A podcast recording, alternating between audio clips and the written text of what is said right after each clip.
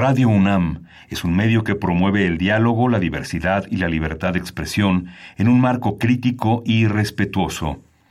Los comentarios expresados a lo largo de su programación reflejan la opinión de quien los emite, mas no de la radiodifusora. Radio UNAM presenta Primer Movimiento. El mundo desde la universidad.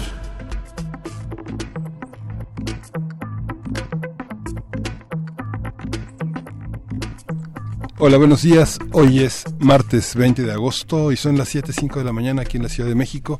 Estamos en la cabina de Radio UNAM en primer movimiento. De Yanira Morán, ¿cómo estás? Buenos días. ¿Qué tal, Miguel Ángel Quemain? Muy buenos días y buenos días a todas las personas que en este momento ya nos sintonizan aquí en el 96.1 de FM. Pues como todos los días, Primer Movimiento les ofrece un programa con distintos contenidos que esperamos sean de su interés. Sí, estamos, damos la bienvenida también a la radio universitaria de Chihuahua que nos sintonizan de 6 a 7 de la mañana en esa entidad, en ese enorme estado que esperamos tener un diálogo permanente con ellos, aunque es muy temprano para ustedes. Ojalá colaboren, manden tarjetas postales, tarjetas sonoras. estamos aquí para recibirlas con mucho gusto y amanecemos con uh, en las primeras planas este conflicto que abre un nuevo rumbo en el partido de Morena que muestra las cartas de ya de una manera muy adelantada de una posible sucesión de un, de un conflicto que muestra las líneas, las principales corrientes, como lo fue en el PRD con sus llamadas tribus y con sus divisiones que terminaron por hacer eh, caer en una enorme picada que todavía no termina a este partido que en algún día cupo en un edificio y que hoy tal vez quepa en un pequeño departamento. Claro, por supuesto que no se ve no se ve nada bien cómo se da esta confrontación, se deja ver esa idea de me quiero o no imponer el poder y sobre todo pues en un partido que se está estrenando en un en un gobierno tanto federal como aquí en la en la Ciudad de México, en otros lugares también, en otros estados y también aquí el papel que están haciendo, por ejemplo, en el Senado, que estén divididos de esta manera, que se abra ya esta confrontación clara, creo que no le hace nada bien, no es sano para este partido, pero ahí están los eh, las caras visibles en este conflicto. ¿Quién tiene la razón? Bueno, pues será una cosa que entre ellos mismos también tendrán que dilucidar.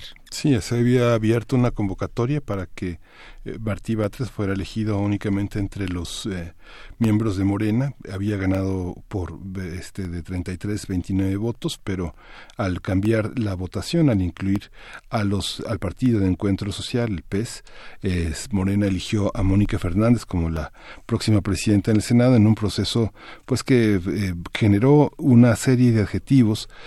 Martí Batres se sintió apuñalado por la espalda, llamó el proceso lleno de trampas pasó un poco como lo que pasó en, a lo largo de este, de este fin de semana en el PRI, ¿no? Entonces es, la, es una escuela de traiciones y una escuela que muestra cómo en este proceso ahora eh, Monreal que negoció su permanencia en Morena tras haber sido desplazado por las preferencias que se inclinaron hacia Claudia Sheinbaum como eh, gobernadora de la Ciudad de México y que lo confinaron al Senado después de negociar ampliamente una espera en la que Monreal tal vez espere para el siguiente periodo ser el jefe de gobierno. Claro, ya en algún momento habíamos visto esa, digamos, eh, si no confrontación, si este enojo de parte de Ricardo Monreal cuando, pues en su momento había prometido que no se enojaría, que no haría berrinche. Bueno, pues lo hacen, lo hacen desde desde su ámbito, eh, se creen merecedores de pronto de algún cargo, cargos por los que pues se tiene que luchar para que la gente realmente voltee a verlos. Pero ¿quién es este personaje, por ejemplo, Ricardo Monreal? ¿Cuál ha sido su paso en los distintos partidos en los que ha estado? Pues no perdamos de vista todo este este tema porque pues las piezas del ajedrez político nunca dejan de moverse. Sí, y, Y bueno, hoy tenemos un programa muy interesante que ha derivado de todas las protestas que se tuvieron lugar desde el viernes pasado, toda esta presencia de eh, organizaciones de mujeres, mujeres activistas que han puesto sobre la mesa el tema de la eh, del ya basta de, de, tener la violencia contra ellas y hacer justicia, de tener a los principales actores que en muchos casos han sido las autoridades y toda esta confrontación con la presencia policíaca que también han sido un acoso permanente para para muchas mujeres en la vida cotidiana desde las eh, desde los cruces de peatones hasta el metro de la Ciudad de México. Y hoy vamos a tener en este lunes de mitos, eh, los tlacuaches, vamos a conversar con Eduardo de la Rosa Bolaños y lo vamos a hacer eh, eh, con estudiantes de biología del Laboratorio de Interacciones Ecológicas de la Facultad de Ciencias de la UNAM y justamente este martes de mitos, dije lunes de mitos, pero bueno, los martes son de mitos, sobre todo los de martes 13 pero eh, no, no vamos a hablar de los mitos del Tlacuache, que es este enorme libro que se publicó en 1990 de Alfredo López Austin, sino de los tlacuaches reales, no imaginarios. Exactamente, los tlacuaches que vemos en algunas zonas de Ciudad Universitaria, por ejemplo. Yo he visto algunos ahí en, en el Centro Cultural Universitario. ¿Qué hacer cuando los vemos? ¿Cómo reaccionar? Si están atrapados en un bote de basura. En fin, vamos a platicar de este tema. Yo sé que muchas personas que han ido eh, a Ciudad Universitaria se han encontrado en algún momento con un tlacuache y bueno, más allá de, de, de, seguirlo con la mirada o de tomarle una foto, pues hay cosas que hacer con esta fauna que existe ahí en Ciudad Universitaria. Este es uno de los temas que platicaremos en un momento más. Y también eh, más adelante, transformación de conflictos con Pablo Romo, miembro del Consejo Directivo de Serapaz y profesor de la Facultad de Ciencias Políticas eh, de la UNAM. Es un tema sin duda también interesante, cómo se eh, desenredan los conflictos, cómo se transforman, cómo se llega a soluciones. Hablaremos de ese tema, Miguel Ángel. Sí, vamos a hablar de cómo disentir sin descalificar. y en la nota nacional vamos a tener las formas y los contenidos de las protestas masivas. Es el comentario del doctor Lorenzo Meyer, quien es profesor e investigador universitario, cuyo interés es centrado en la historia política mexicana del siglo XX a nuestros días. Claro, algo que también ya mencionabas con este caso de las protestas de mujeres que han advertido que seguirán si no hay seguridad. Ahí tenemos ya también todas las cifras, la numerología en torno pues a lo que ha sucedido en últimas fechas, 2018, 2019, cuántas mujeres eh, muertas y violentadas hay en el país. Y en la nota internacional hablaremos de los ataques en Afganistán, comentario de Daniela López Rubí, profesora de la FES Aragón, con estudios especializados en mantenimiento de la paz y en Afganistán por los últimos sucesos que se han vivido en este país. Y vamos tener la poesía necesaria hoy en la voz de, de Así es, ya nos ya tendremos oportunidad de compartirles qué vamos a ofrecerles hoy. Y Luis Zambrano, que ha sido un colaborador habitual en primer movimiento desde que estaba a cargo de la reserva de la UNAM, vamos a tener una presentación de su libro Planeta Insostenible que ha publicado en Océano. La mesa está dedicada a este tema de qué tan sustentable sigue siendo nuestro planeta. Eh, Luis Zambrano es investigador del Instituto de Biología de la UNAM y va a estar aquí con nosotros. Así es, un libro muy interesante que tuve ayer oportunidad de leer. Tiene muchos datos. ¿Y cuál es ese paso? esa huella que dejamos en nuestro planeta y que además bien la comunica con el tema, por ejemplo, de las de las nuevas tecnologías que hemos hecho con algunos lugares en específico, porque ya son como el turismo también acaba estos lugares bellos en un país como México. Y nos vamos con música para ya arrancar esta emisión de primer movimiento, esta primera hora. Vamos a escuchar de Ana Müller, Me cura.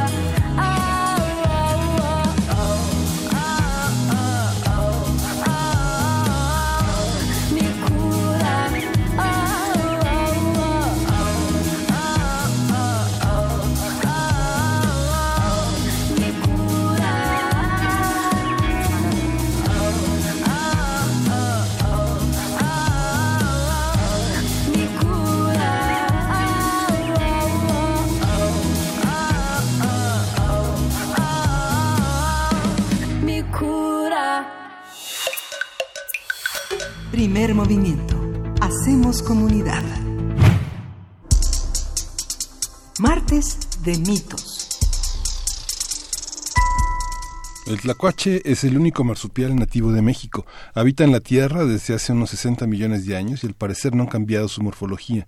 Estos marsupiales a menudo son confundidos con ratas gigantes, pero son animales inofensivos, incapaces de transmitir rabia o incubarla debido a su baja temperatura corporal.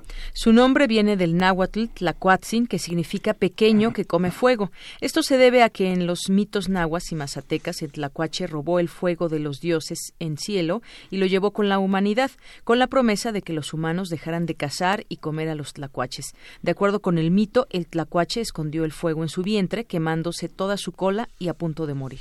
Los tlacuaches entran en un estado de coma cuando se sienten amenazados, simulando estar muertos, para que los depredadores se sientan menos interesados en él. Sin embargo, su principal depredador es el ser humano, que al confundirlo con un roedor piensa en eliminarlo rápidamente. En México, los únicos lugares donde la especie se encuentra protegida es en las áreas de Siancán, en Quintana Roo y Calakmul, en Campeche. En el resto del país, su hábitat se ve amenazada por la destrucción de los bosques tropicales en el Golfo y el Pacífico. Por lo anterior, son valiosos proyectos como Rescate Tlacuache, una iniciativa formada por estudiantes de la Facultad de Ciencias de la UNAM, encaminada a solucionar las problemáticas en torno a la convivencia de la fauna nativa del Pedregal de San Ángel, con un énfasis en la situación de vulnerabilidad de los tlacuaches que quedan atrapados en los contenedores de basura. Rescata Tlacuache cuenta con la campaña Gira el Bote para concientizar a la comunidad estudiantil sobre la vigilancia de los contenedores de basura, así como una propuesta para modificar los botes. Actualmente se encuentran en proceso de solicitar una audiencia en Rectoría para lograr implementar el protocolo de manera institucional en toda ciudad universitaria. Vamos a conversar sobre los tlacuaches, sus mitos alrededor de ellos, qué significan para un ecosistema, dónde se encuentran y cómo podemos ayudarlos. Nos acompaña Eduardo de la Rosa Bolaños, él es alumno de la Facultad de Ciencias de la UNAM, es estudiante de Biología del Laboratorio de Interacciones Ecológicas, que pertenece al Departamento de Ecología y Recursos Naturales y del Laboratorio de Estudios Sociales de la Ciencia del Departamento de Evolución. Bienvenido, Eduardo, ¿cómo estás? Gracias por estar con nosotros. Ya estábamos hablando fuera del aire con muchísimo, pero todas las respuestas aquí ahora, al aire. Bueno, pues bienvenido. Y decíamos, decíamos eh, Miguel Ángel hace un momento y para compartirlo también aquí con, eh, con Eduardo, que en algún momento nos ha tocado toparnos justamente con tlacuaches en alguna zona de ciudad universitaria. En mi caso, yo los he visto ahí en, en el Centro Cultural Universitario. Y de pronto, pues más allá de seguirlos con la mirada y de asombrarnos también, porque no es tan común ver en la ciudad un, un tlacuache, o en toda la ciudad al menos, eh, en esta zona. ¿Qué es lo que debemos hacer de pronto cuando, pues ahora que leemos esto, que quedan atrapados, por ejemplo, en un bote de basura? ¿Cuál de- debería ser nuestra actitud frente a esta fauna que eh, convive ahí en Ciudad Universitaria, Eduardo? Bueno, primero aclarar que si encontramos un tlacuache, o sea, libre, lo mejor es dejarlo, ¿no? O sea, en realidad, pues es su hábitat, ¿no? Nosotros vinimos a ponerles el campus ahí encima. Pero este, si lo llegamos a encontrar atrapado en un bote, por ejemplo, o lastimado, herido, eh, atropellado, por ejemplo, bueno, ahí este eh, es este llamar a las autoridades pertinentes, ¿no? Puede ser a Bomberos UNAM que ellos están este atendiendo los casos las 24 horas y ellos canalizan a, a la gente de Repsa, ¿no? Pero este sí, o sea, reportarlo porque ahí al menos en la universidad pues sí tenemos este gente que, que está encargada de eso. ¿Se reporta al interior de la universidad o es un reporte fuera de la universidad? Sí, dentro de la universidad, incluso al- en los botones de emergencia ahí se, se pide o si no, pues directo a bomberos, a los de Repsa si es horario de, de laboral. Sí, y pero este en general, bueno, por ejemplo, en el caso de los botes, pues este realmente en general pues el problema es nada más que se quedan atrapados, ¿no? Entonces, pues basta con por ejemplo girarlos, por eso nuestra campaña se llama Gira el bote, para no tener ningún tipo de interacción si uno no no tiene experiencia, pues simplemente girar el bote y ellos se salen. Y Pero que además sí no te van a atacar. Sí, porque en realidad pues en- son este más este miedosos, o sea, en realidad o, o se hacen los muertos este fenómeno que presentan que es la tanatosis y este o, o, o huyen, ¿no? O sea, en realidad eh, rara vez o sea van a verse agresivos y en realidad o sea que muerdan eso es una cuestión eh, casi inexistente. Hay una campaña también para rescatar a los bebés que quedan atrapados o que quedan este perdidos en la en la en la también. Hay una hay un por, ¿por qué no por qué no se puede tener tanto contacto con ellos? ¿Por qué piden que se haga con guantes o, o de una manera protegida? Bueno, pues en realidad eh, cuando pasa eso es cuando los llegan a atropellar y cuando como las mamás este, traen los bebés en el marsupio, eh, pues muchas veces muere la madre, pero traen ahí las crías, ¿no? Y dependiendo la edad hay como más probabilidad de salvarlos o no.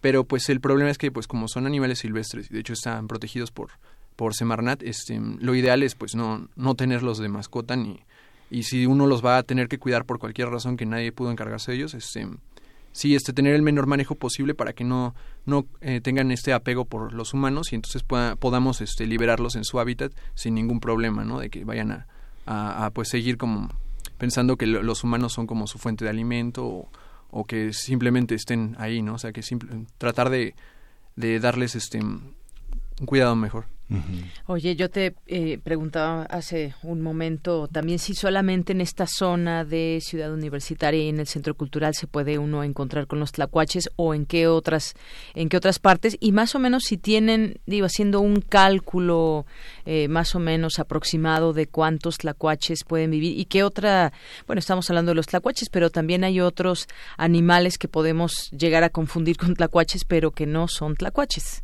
Bueno, pues este ahí en, en, la, en la universidad bueno tenemos el privilegio de tener la reserva ecológica, de hecho dos tercios de, del, del área de CEU es este reserva, pero este sí en realidad o sea todo todo CEU es, es su hábitat, no inclusive afuera, o sea, toda la zona del Pedregal. Y este de hecho o sea los números de, de individuos están bastante bien, o sea la Repsa tiene más o menos este calculado que son como dos a tres individuos por hectárea. Eh, o sea, no, no están en peligro de extinción, pero de todos modos, o sea, eh, hay que cuidarlos, ¿no? ¿Se inscriben en un ecosistema? ¿Están inscritos o, o son eh, comedores de basura o están interactuando con toda la parte de desperdicio que nosotros generamos como, como, como seres humanos. Bueno, pues en realidad ellos este, tienen una distribución muy amplia. Em, recientemente han llegado hasta el sur de Canadá, Ontario. Se cree que por a través de los trenes, de los transportes que se llegan a meter ahí, han llegado a pasar hasta esos lugares este, y, y hasta el sur, bueno, vienen, este, en realidad ellos, su historia evolutiva viene desde Sudamérica, pero este, o sea, están desde el noreste de Costa Rica hasta sur de Canadá, o sea, es muy amplio, ¿no? Cubren una gran diversidad de ecosistemas y este en realidad ellos como son de hábitos generalistas ellos pues comen de todo no o sea generalmente o sea comen carroña insectos frutos entonces este realizan muchísimas funciones no desde dispersión de semillas incluso polinización pues el reciclaje de estos eh, recursos que quedan como en en material así detrito y este pero pues sí tristemente pues como pues todo es su hábitat en nuestras ciudades y sobre todo pues por ejemplo aquí en el campus que tenemos la reserva ecológica pues em, generamos re- eh, residuos, ¿no? Y eso pues para ellos les atrae muchísimo, porque como ellos comen cualquier cosa, eh, para ellos es como una comida este, muy fácil, ¿no? Y muy como al, a este, al alcance, A ¿no? la mano, sí. Pero el problema es que sí, no, no, es, no es lo ideal, o sea, lo ideal es que mantengan su, sus, eh, sus relaciones ecológicas en, en su hábitat, aunque esté un poco perturbado, pero además de que pues la comida en general pues no es, no es buena para ellos y muchas veces ni siquiera hay comida, o sea, muchas veces,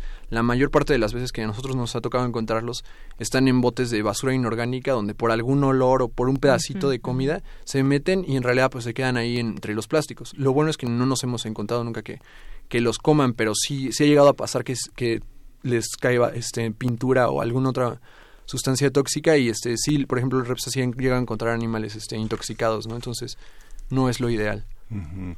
En la Ciudad de México las ardillas proliferan, conviven con otros tipos de roedores, son, a- son roedores escaladores, digamos, están, pueden estar en los árboles o solamente cavan, o ¿cuáles son sus hábitos? ¿Los tlacuaches Sí. o las ardillas? Ah, No los tlacuaches. Pero Sí. conviven, eh, digamos, hay una sobrepoblación de ardillas en... Sí, por ejemplo, este, en, en aquí en, en la UNAM tenemos este la, el ardillón, que ese sí es nativo del Pedregal, y, y la ardilla normal, la arborícola, ¿no? Y esa es este introducida, ¿no? En realidad, este, pues sí conviven, pero en realidad ellos son este más solitarios, en realidad solamente en los periodos de reproducción pues se les llega a poder ver juntos, pero eh, nada más en el, en el acto, pero en realidad, o sea, solamente sus, crías en cuanto se a los 120 días este, se vuelven independientes y son totalmente solitarios, ¿no?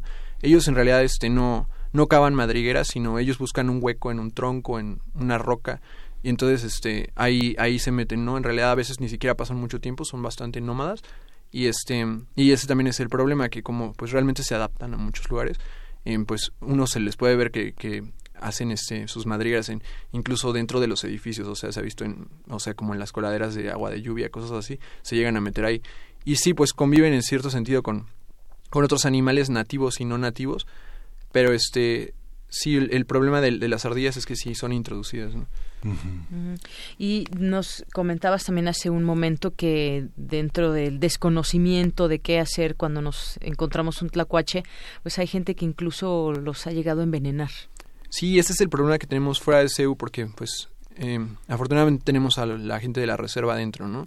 Y a- en general la comunidad, aunque no sean de la reserva, saben, este, están más informados, ¿no? Pero sí en las colonias aledañas, que pues sigue siendo para ellos su hábitat, porque pues en realidad no, no se limitan a la, a la reserva nada más. Eh, sí, a veces por el desconocimiento se les tiene miedo, piensan que, que son roedores, en realidad son marsupiales, o sea, o sea, uno como Homo sapiens estamos más cercanos filogenéticamente a un roedor que, que el tlacuache. El tlacuache es una rama distinta, ¿no? Y como mencionaba, no es no es imposible que tengan rabia, pero es este muy raro y en toda la literatura médica no ha habido un solo caso de transmisión de, de rabia reportado de, de tlacuache humano, ¿no? Pero- este, ¿por qué? Porque tienen una temperatura eh, corporal menor. ¿Cuál es su temperatura? Sí, su temperatura es como un grado menor que la nuestra, pero eso permite que el, que el virus este, sea más difícil de incubar, ¿no? Pero en, potencialmente cualquier mamífero es este un este Susceptible un, anfitrión potencial del, del virus. Pero sí, en realidad, o sea, sí ha habido estudios, o sea, de, de cero prevalencia de rabia en, en tlacuaches, eh, de la reserva ecológica, de hecho, y este se ha visto que sí la, sí la han llegado a encontrar, pero, o sea, que tienen los anticuerpos de que la tuvieron alguna vez, pero no, no de que la transmitan ni nada, y eso en realidad es por otro problema que, eh, de nuevo, es con las especies introducidas. Se cree que puede ser por los perros ferales, los gatos, que abandonan ahí y se empiezan a hacer poblaciones, este, dentro de la reserva, y que es muy, muy, este, peligroso eso. Y nos decías que también eh, se puede llegar a confundir. Hay otro animal también grande que, que hay en esta zona. ¿Cuál era? Ah, sí, bueno, la gente luego la Eh, confunde con los cacomixes, aunque estos son unos mamíferos este, distintos, ¿no? Ajá. Son placentarios, pero este, sí, en realidad en, la, en Repsa tenemos este, pues hay, hay unas 30 especies de mamíferos y este, bueno, no, no todo es el tlacuache, simplemente es, esto es el problema de, con el tlacuache es este, esta, eh, esta, ¿cómo se llama? Vulnerabilidad que tienen por, por sus hábitos precisamente, por ser nocturnos, por comer de todo y este, su, su este, su forma de, de, de vida pues les, les hace vulnerables hasta este problema de, de los, del manejo de los residuos, ¿no? Con los contenedores, todo eso. Pero los otros animales, bueno, en general, pues eh, el problema que todos tienen eh, realmente es el de la pérdida de hábitat, ¿no? Y eso es muy importante porque eso eso no, no distingue de, de hábitos, ¿no? O sea, el punto es conservar, ¿no? Porque muchas áreas son, o sea, hay áreas decretadas como la reserva, ¿no? Los núcleos. Pero hay muchos pedregales, este, remanentes de pedregal que están ahí y que no tienen ninguna legislación que los proteja, ¿no? Entonces es importante conservar. En esta en esta visión universitaria, digamos, tú eres un estudiante de ciencias, ¿no? Eres un estudiante de biología. ¿Cómo difundir, eh, cómo hacer conciencia en el resto de la comunidad universitaria? Tal vez alguien de ingeniería mecánica o de derecho diga, no, a ver, los animales que se encargan los de veterinaria o los de ciencias, ¿no? ¿Cómo hacer eh, viable esta esta comunicación interfacultades, eh, generar una conciencia más amplia, part- invitar a participar a, otros alumnos que aparentemente no tengan que ver a lo largo de su vida profesional con un, con un amor y un cuidado por, por el ambiente, por la vida que los rodea, poder observarla y poder entenderla. Sí, pues precisamente pues con labores de, de difusión pues, hemos tratado de hacer campañas y este eh, para que se, se sepa, ¿no? Por qué se, se necesita cuidar, o sea, porque, o sea, nosotros tenemos como el privilegio de ser de las pocas universidades con una reserva ecológica dentro de la misma universidad, del campus, pero este con el mismo motivo debemos tener eh, responsabilidad, ¿no? De ella. Entonces, este, pues no solamente este eh, atiene a la, a la reserva ecológica, a la gente que está trabajando ahí, sino a todos, porque a final de cuentas, o sea, aunque parezca que no tiene nada que ver, o sea, realmente incluso nosotros dependemos de los de los ecosistemas nativos, ¿no? Por ejemplo, en CEU, o sea, gran parte del agua que se que, se tiene es este gracias a que los mantos acuíferos se, se recargan por el pedregal, que es una roca muy porosa, ¿no? Entonces, realmente o sea, pareciera que no y, y nos afecta, o sea, directamente a nosotros. Y aunque no fuera así, ¿no? En realidad, pues, es todo parte de, de esta red, ¿no? ¿Cómo, ¿Cómo conviven entre... ¿Tú en qué semestre estás? Ya en últimos Ya en último semestre, ya Mm. te vas. Sí. ¿Sí te vas o te quedas de alguna manera en este en, en este espacio, en esta participación? ¿Uno se va de la universidad o uno siempre regresa o uno se queda? o ¿Cómo, cómo Pues- es este proceso como estudiante? ¿Quiénes, ¿Quiénes te reemplazarán en esas responsabilidades que has adquirido? ¿Cómo se extiende a través de las generaciones este, este impulso? Pues precisamente, em, bueno, yo creo primero que realmente uno no, no se va de la universidad, ¿no? O sea, realmente siempre uno está, aunque se vaya al extranjero o lo que sea, pues siempre, ¿no? Pero este, bueno, en mi caso, pues yo pienso dedicarme como a la docencia, esa parte, bueno, en parte, y a la investigación, pero este, o sea, realmente yo creo que sí seguir al menos un rato en, en CEU, pero el problema es que justamente lo que pienso es que no debe depender, o sea, ni de mí, ni de la personal de intendencia, la gente de, de la reserva, ni de nadie, o sea, estarlos cuidando, o sea, activamente, ¿no? O sea, en el caso de, de la problemática que tienen, sino de implementar medidas que para que se evite esto, ¿no? Estos, problemas, ¿no? Y en general, pues sí, lo que activamente se debe hacer es, este, pues mediante la, eh, la educación, ¿no? De, de la gente que esté al tanto de, de qué, qué se debe hacer. Pues sí, para la próxima vez que lleguemos a encontrar algún tlacuache atrapado en un bote de basura, que lo ayudemos a salir. Eso es algo que ya ahora sabemos. Y también eh, me gustaría que nos eh, platiques, estaban ya a punto de, o están a punto de implementar este protocolo en Ciudad Universitaria, van a tener un acercamiento o han pedido una audiencia ahí en la, en la rectoría para eh, que este proyecto pues tenga eh, luz verde en torno quizás incluso a cambiar los, los botes de basura o cómo va a ser este proyecto. Bueno, pues eh, lo ideal sí sería em, pues cambiar el, diseño, ¿no? Porque el diseño por sí mismo les permite ingresar, ¿no? Pero no, No tener un egreso. Es Ajá. profundo, ¿no? Sí, es profundo y como son giratorios tienen unas columnas por las cuales trepan, ¿no? Entonces, y llegan a caer y no, no se dan cuenta, ¿no? O sea, incluso repetidas veces, no tienen como ese aprendizaje. Entonces, este, eh, eso sería lo ideal, pero pues sabemos que es bastante difícil y, y tardado, ¿no? Entonces, nosotros hemos visto medidas eh, un tanto pues mm, sencillas, o sea, hemos visto, hemos trabajado con los de obras en la zona cultural, justamente donde está el Centro Cultural Universitario, em, con el arquitecto Felipe Lara y él es, eh, con él hemos visto, pues por ejemplo, para evitar que, que, se, que se queden atrapados, ponerle una cadena por dentro, ¿no? Para que ellos puedan trepar y se salgan. Pero también lo importante es no solamente que, nos, que no se queden atrapados, sino también que no se metan, ¿no? Entonces, este, por ejemplo, ver cómo se puede modificar también estas columnas de los botes para evitar que se metan y también, o sea, en, son varias cosas, ¿no? O sea, Sí. que es algo integral y este y en general como también este el protocolo em, lo que mencionamos es sobre todo en vacaciones, que es cuando hay mayor incidencia y mayor mortandad sobre todo porque no hay gente, o sea, hay muy poca gente. Hay menor este recolección de basura y todo eso, entonces es cuando hemos llegado a encontrar más muertos. Entonces cuando lo que pedimos es que se vacíen los, los botes, se, se sellen los que se puedan y los demás que se tengan un, un mejor control, ¿no? Y en general ese es el, el, el punto eh, principal también, que, que se tenga un, un, un mejor manejo de, de los residuos para que esto sea eh, menor. Pues qué bueno que exista esta esta preocupación y eso que ustedes eh, pudieron observar porque pues bueno viene sucediendo quizás desde hace eh, mucho tiempo que vemos esta esta fauna pero pues eh, llegar a este tipo de soluciones para preservar esta especie para cuidarla y protegerla pues es sin duda algo muy positivo ¿no? ¿Qué anécdotas tienen? ¿Qué, qué, qué buenos recuerdos te llevas? ¿Qué situaciones anómalas? ¿Qué ejemplos? ¿Qué lecciones hay en esta experiencia?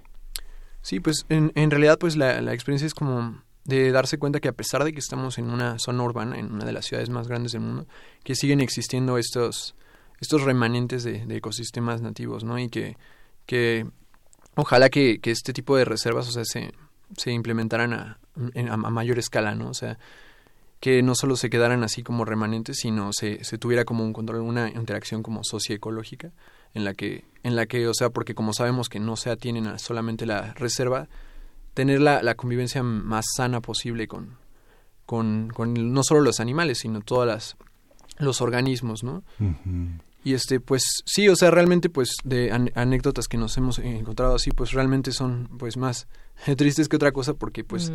es una cuestión de, de, de que cosas que no, no deberían pasar, pero pero siguen pasando, ¿no? Entonces el chiste es estar, sí, seguir trabajando, ¿no? O sea, entre toda la comunidad. ¿Te ha tocado rescatar varios tlacuaches? Sí, pues en realidad, este, pues yo, o sea, aparte de lo que tenemos esto como la campaña, yo personalmente, pues, este, saliendo de clases reviso como aproximadamente 200, 300 potes, o sea, muchísimos porque, Muchísimos. porque sé lo que, lo que es este, el, el grado del problema y la, la amplitud también que atañe a todo el campus, ¿no? Entonces, este, sí, en todo el campus hay al menos como unos 4000 botes, o sea, de todos modos, mi acción realmente no es, no es la solución.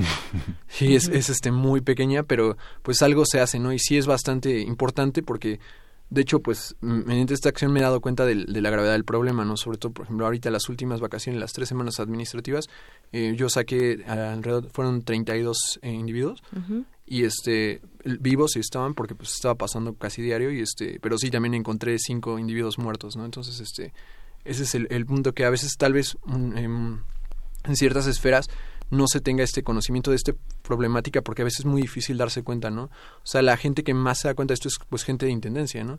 Sobre todo los de los camiones cuando ya llegan, ellos este incluso están algunos capacitados por Repsa por si se encuentran un animal, pero muchas veces el animal está dentro de una bolsa de basura, dentro de una caja. Entonces, aunque quieran verlos, a veces es dificilísimo, ¿no? Y como no hacen ningún ruido, aunque uno los agarre y luego se hacen los muertos, es, esa es el- el- la, la preocupación, ¿no? De que es, esta, es una cosa que pasa diariamente, pero no todos se, se los encuentra uno.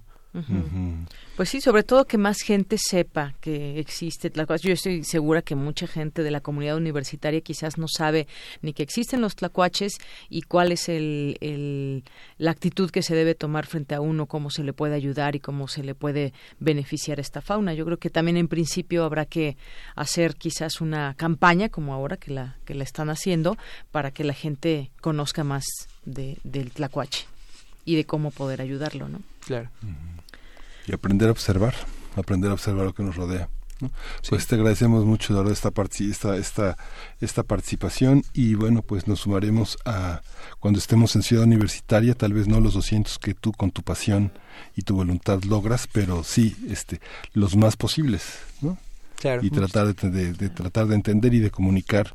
Eh, el, el, medio de los estudiantes es fascinante porque de alguna manera aparentemente van a educarse en una universidad, pero regresan a educar a muchos miembros de la familia que tenemos que estar abiertos a, esa, a esas voces de nuestros jóvenes que regresan a casa a decirnos qué hacer y cómo hacer las cosas, ¿no? Claro. Así que de aquí en adelante si llegan a escuchar algún ruido en, en un bote de basura allá en Ciudad Universitaria, puede ser un tlacuache y por favor hay que ayudarlo. Pues muchas gracias, Eduardo. No, gracias, a ustedes. Nos vamos a ir con música y justamente vamos a escuchar el tlacuache, que es resultado de la composición de este trío Alborada hidalguense.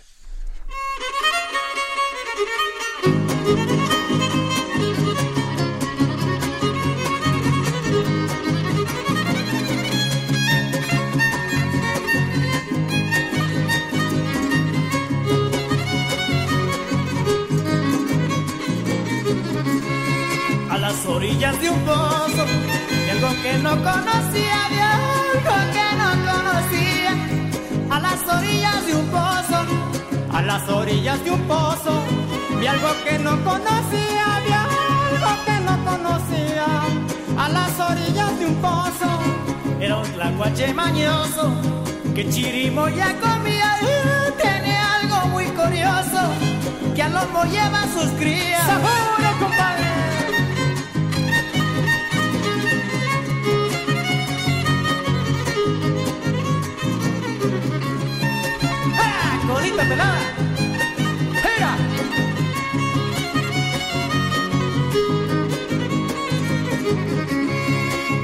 Tlacuache sencillo, creo pensaba descansar, creo pensaba descansar. Como el tlacuache sencillo, como el tlacuache sencillo, creo pensaba descansar y creo pensaba descansar.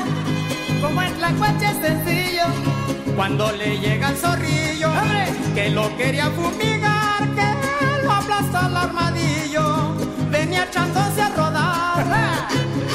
¡Ah,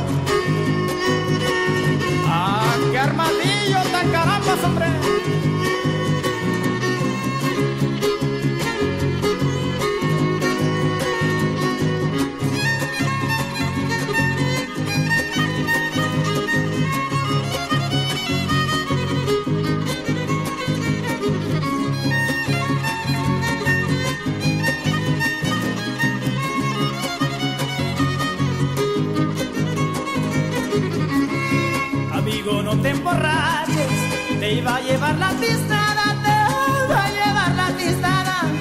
Amigo, no te emborraches, amigo, no te emborraches, te va a llevar la tiznada, te va a llevar la tiznada. Amigo, no te emborraches, ya no traes ni paguaraches, te vas a quedar sin nada, te pues a lo de tlacuache, con la colita pelada.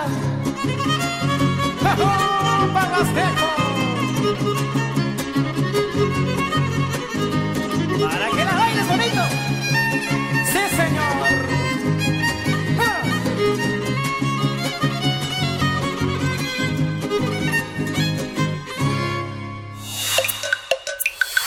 Primer movimiento.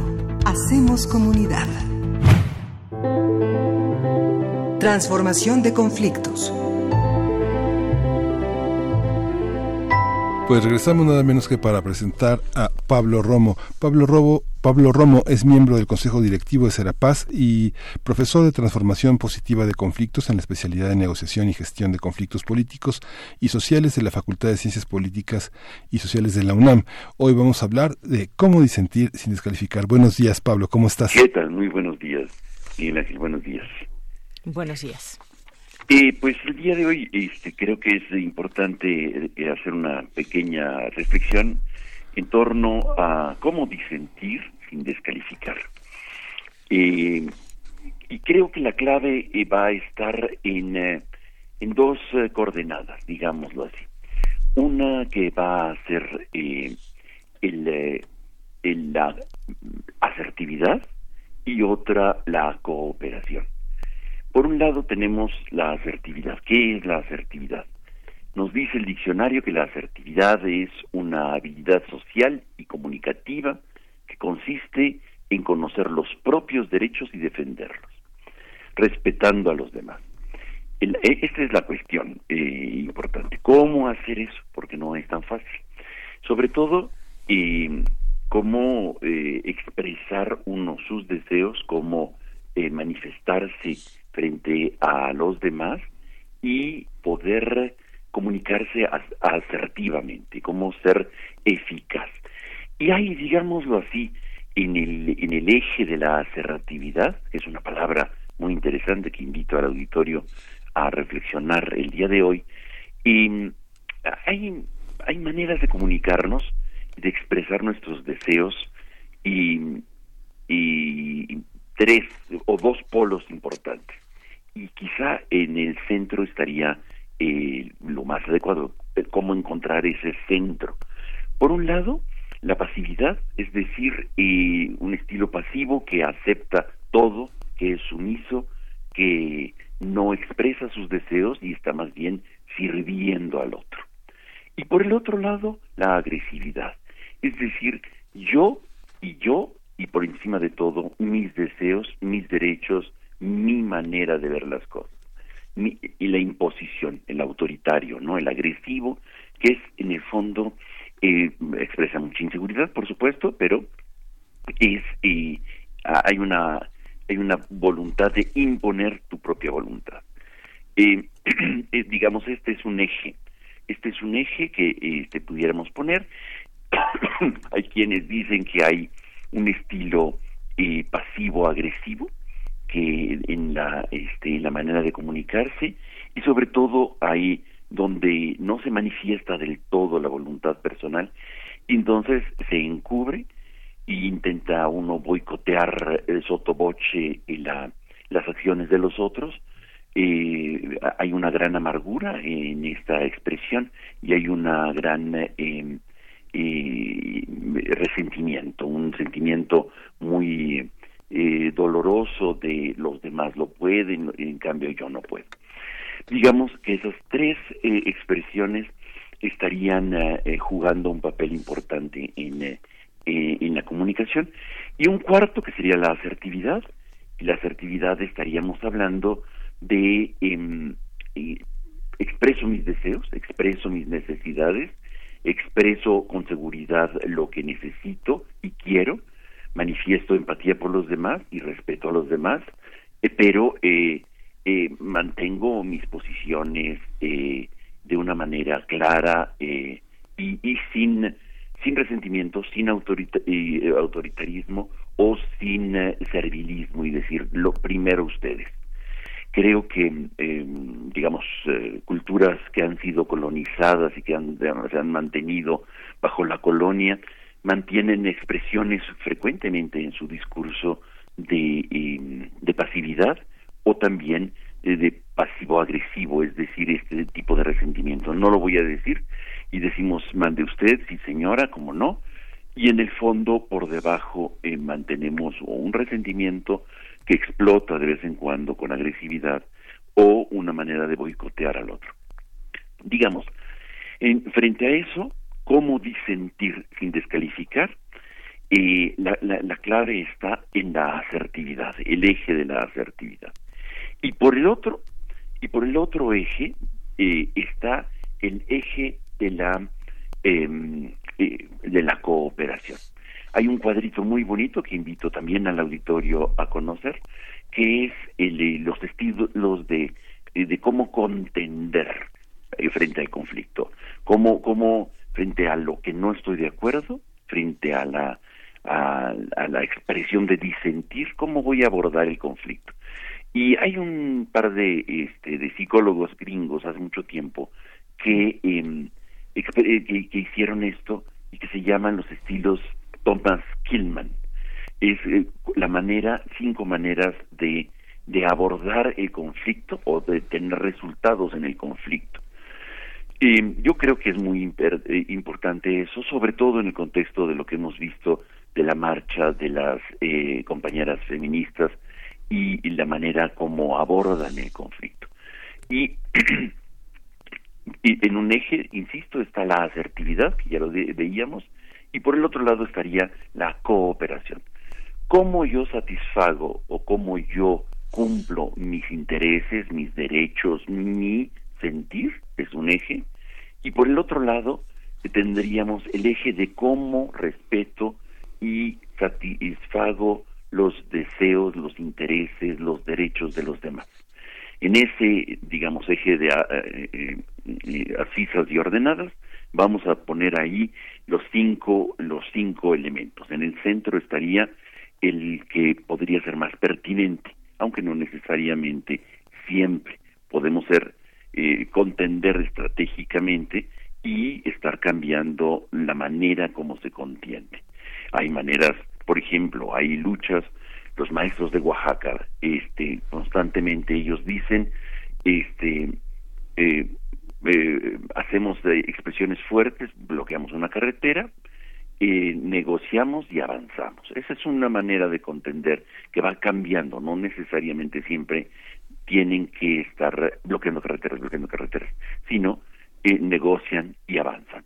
Es, es interesante eso. Regresando a nuestro a nuestro eh, este, a nuestro plano cartesiano, tenemos por un lado este una expresión que sería la competitiva en donde yo solamente quiero ganar y abajo de esta tendríamos la evasiva. No acepto nada de este para mí, o sea, no reivindico ningún derecho mío, pero tampoco le reconozco los derechos a los demás. Del otro lado, en la siguiente columna estaríamos hasta arriba en el máximo la colaboración, este como una expresión, digamos, de eh, de ganar ganar, le llaman en otros eh, en términos, digamos, de negocios, y abajo el complaciente. El complaciente sería aquel que solamente yo dejo que gane siempre el otro y no reivindico yo mis derechos. En el centro, estos eh, eh, investigadores, eh, Thomas y Killman, ponen uno que llamamos comprometido, es decir, gana, reivindico yo mis derechos y reivindico los derechos de los otros. Es decir, disiento en la manera como dicen los demás, porque yo tengo mi propio derechos, mi propia manera de pensar, pero también reconozco la de los demás como un derecho posible. Entonces, en este centro complejo estaríamos eh, encontrando que no es un punto medio matemático, sino necesariamente es de acuerdo al contexto. Cuando no se me escucha eh, eh, por, eh, por las maneras como me comunico, no ni me ven ni me escuchan, ¿no? Como aquello que decía Carlos Salinas de Gortari cuando presentaba sus informes, no ni los veo ni los oigo. Entonces hay que cambiar la manera táctica de hacerse ver, de visibilizarse y de presentarse ante el otro, para no ser eh, evasivo y no ser complaciente. Estos serían los modelos, digamos, de la manera de contender, que podemos irlas modificando, cambiando y este, generando eh, mayores reivindicaciones para ambas, eh, para ambos ejes de nuestro plano cartesiano. Fundamentalmente, sobre todo cuando hay una insurgencia de nuevos actores, normalmente eh, no se piensa tanto en el derecho de la, o en el eje de la cooperación, en la manera de cooperar con los otros, ni en el reconocimiento de los otros, sino fundamentalmente se trata de visibilizar el, eh, eh, mi derecho, mi propio derecho. Esto es la insurgencia de nuevos actores sociales o actores que han sido invisibilizados o que no han sido reconocidos. Una vez que son reconocidos en la arena de la discusión y del, y del conflicto, entonces ya no necesariamente tienen que estarse haciendo eh, siempre visibles y siempre eh, compitiendo contra el otro, sino más bien tienden a las figuras eh, más adecuadas que son la de colaboración o la de un compromiso entre las partes. Fíjate, Pablo, que bueno, ahora que comentas, bueno, el, tema, el tema de la marcha, bueno, no, no solo, digamos, serán feministas, sino también personas como vulneradas, estudiantes, eh, formas de formas de ser víctima y de, o de estar también solidario con las víctimas o hartazgo de un sistema inequitativo. Cuando hablas de todas estas corrientes, bueno, digamos que uno piensa de cómo se ve desde la antropología o cómo se ve desde el psicoanálisis o cómo se ve desde la filosofía. Uno piensa, ¿es posible pensar que las manifestaciones masivas son eh, expresiones de una subjetividad, de una individualidad que de pronto en la coyuntura entra y se manifiesta o puede uno pensar que son, digamos, como han tratado de calificar esos que tú llamas gringos, de este, pensar que la gente está imada o, resentida o que hay una naturaleza en los sentimientos y que no son coyunturas. ¿Cómo, cómo entenderlo? ¿A qué corriente afiliarse o qué, qué hacer con esos conceptos? Mira, yo creo que es muy pertinente la, la pregunta. Yo creo que eh, ante eh, la, eh, la insurgencia de actores eh, nuevos, como puede ser, este, que no son tan nuevos, pero que en el fondo no han sido escuchados, este, eh, la, las expresiones de las manifestaciones, cualquier tipo de manifestación, sea un comunicado, sea un, este, una marcha, sea un plantón, o las expresiones de visibilización del conflicto, eh, van a ser eh, llenas de, de, la frustración de no haberse visto, de no, de no ser visibles, de no tener una interlocución real, de ser negadas. Eh, llámense en este caso, digamos, estos grupos que son fundamentales y que, ten, que han generado gran indignación el que no se ha escuchado frente a las violaciones, los feminicidios, etcétera, que las autoridades no tengan, tengan esta eh, eh, cercanía y escucha eh, con sensibilidad, ¿no? Me parece que es importante este, este aspecto. Pero ¿cómo, cómo manifestarlo? Es, ahí viene la clave, la asertividad, ¿no? Entonces, ¿cómo, cómo hacerse eh, eh, pertinentes y ser escuchados con pertinencia? De lo contrario, puede convertirse en, eh, en, eh, en no asertivos y su demanda, la demanda de cualquier tipo de actor frente al conflicto, puede ser eh, utilizado en, en su contra este creo que mm, en este caso la visibilización que logran eh, eh, en la marcha por eh, el método que utilizaron eh, da eh, más allá de las de las expresiones que hicieron creo que el contenido creo que el, hay, hay, que recuperar el contenido de, de su demanda de cómo de qué están solicitando y qué están pidiendo y en el fondo es ser vistas, ser escuchadas y ser este, atendidas frente a la violencia que hay. Es una violencia previa a la violencia que se manifiesta en cualquier tipo de manifestación. Son violencias estructurales, patriarcales, que están eh, eh, haciendo detonar este tipo de, acciones. Por eso me parece que es importante eh, ir eh, viendo cómo eh, va evolucionando la manera de contender, la manera de disentir frente o la manera de posicionar la agenda de cualquier tipo de actor frente al conflicto.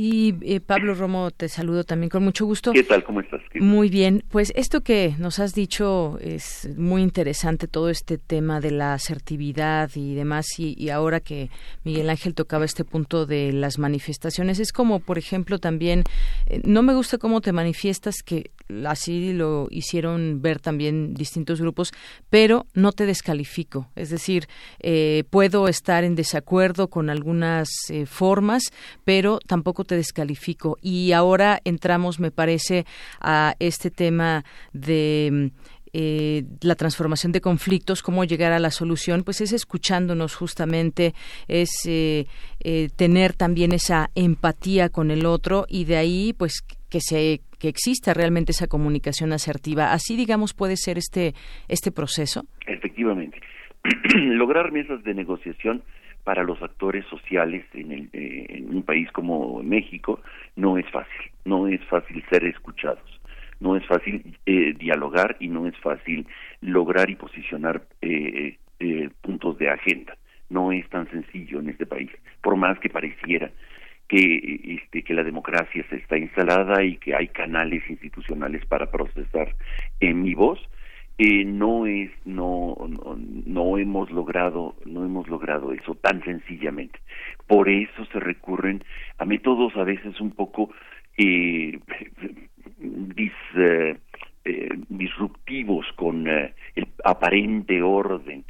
Me parece que este creo que es importante que que las instituciones eh, logren procesar y escuchar más rápidamente a todos los actores en la gran diversidad que hay de este de demandas sobre todo a los menos visibles los que menos tienen posibilidades de posicionar sus puntos de agenda sean eh, víctimas sean este pueblos originarios sean la comunidad LGBTI sean este etcétera, etcétera. Todas las agendas de la población, cómo procesarlas de una manera adecuada y estar mucho más atento y estar mucho más cercano a, este tipo de, de, de, de, demandas para eh, no responder diciendo no existe eso y entonces se, tensa se tensa y se hace eh, más eh, es una manera evasiva de contender, ¿no? Y entender también que son eh, eh, tácticas, no necesariamente esa es la manera de contender siempre y en todo momento, sino es táctico. En este momento utilizo esta manera de contender y mañana utilizo otra manera de contender. Y, y, no decir así son los actores, no, no, no. En realidad este va evolucionando de acuerdo al contexto. Pues te agradecemos muchísimo con esta intervención que ilumina mucho un conflicto que ha traído mucha, mucha división en, en redes sociales, en la participación de distintos actores políticos y no solo en los medios, sino en la, en la vida cotidiana, que es un material de conversación y de dolor permanente. Muchísimas gracias, Pablo. Nos, vemos en, nos vemos en 15 días. y que estén muy bien. Yo creo que es importante eh, no quedarnos con el, eh, este, las técnicas de, de contender, sino con los objetivos de este de este de, los procesos que se están dando. Sí, claro que sí. Muchísimas gracias, Pablo. Gracias. Adiós Chihuahua, nos escuchamos eh, el día de mañana. Nos despedimos de nuestros compañeros de la Radio Universitaria de Chihuahua y pues de 6 a 7 estuvieron con nosotros, de 7 a 8 este, en el horario de la Ciudad de México. Nos vemos, nos sigue aquí en primer movimiento. Vamos a la segunda hora. Síguenos en redes sociales. Encuéntranos en Facebook como Primer Movimiento y en Twitter como arroba PMovimiento. Hagamos comunidad.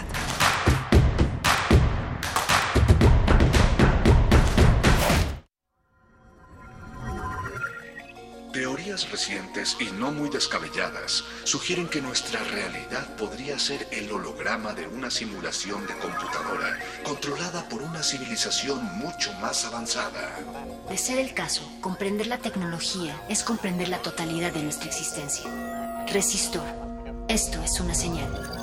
Jueves, 20 horas, por resistencia modulada. 96.1 de FM. Radio UNAM. Experiencia sonora.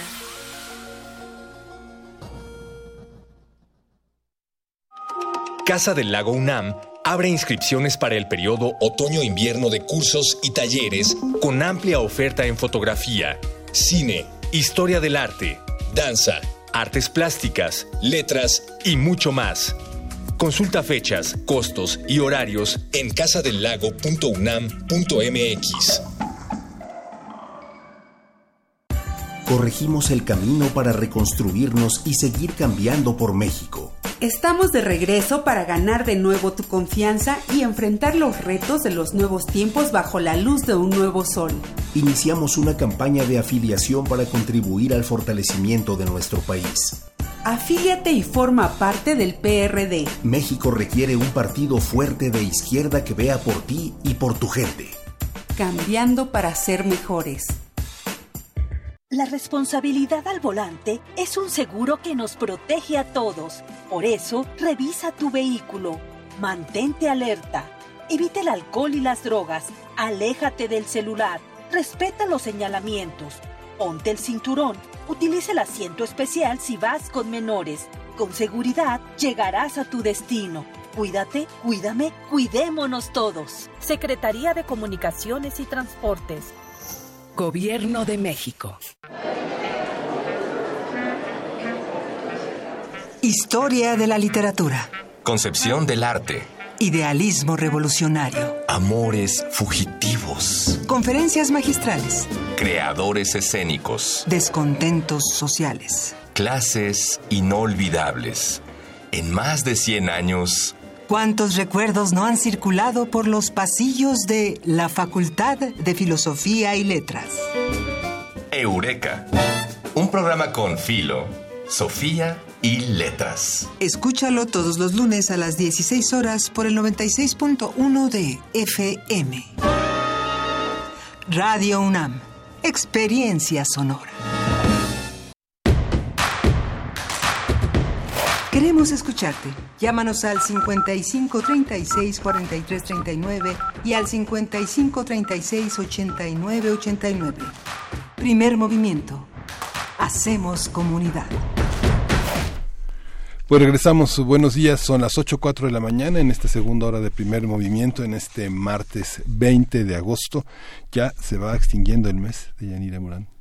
El mes y el año, por supuesto, también. Ya vamos a entrar otro mes en cuánto en dos, dos once días. En once días septiembre el mes de la patria dicen decían no a ver a ver cómo Es el mes de cómo la lo, patria. cómo lo vemos este cómo lo vemos en la cuarta transformación. Hay que reentender y resignificar muchos de los temas que están en, en la agenda pública todos los días. Ayer el presidente habló, hizo un, eh, un llamado muy interesante sobre el tema de la reconciliación, de la venganza, de, eh, de- de todas estas reyertas que parecen eh, justamente vendetas.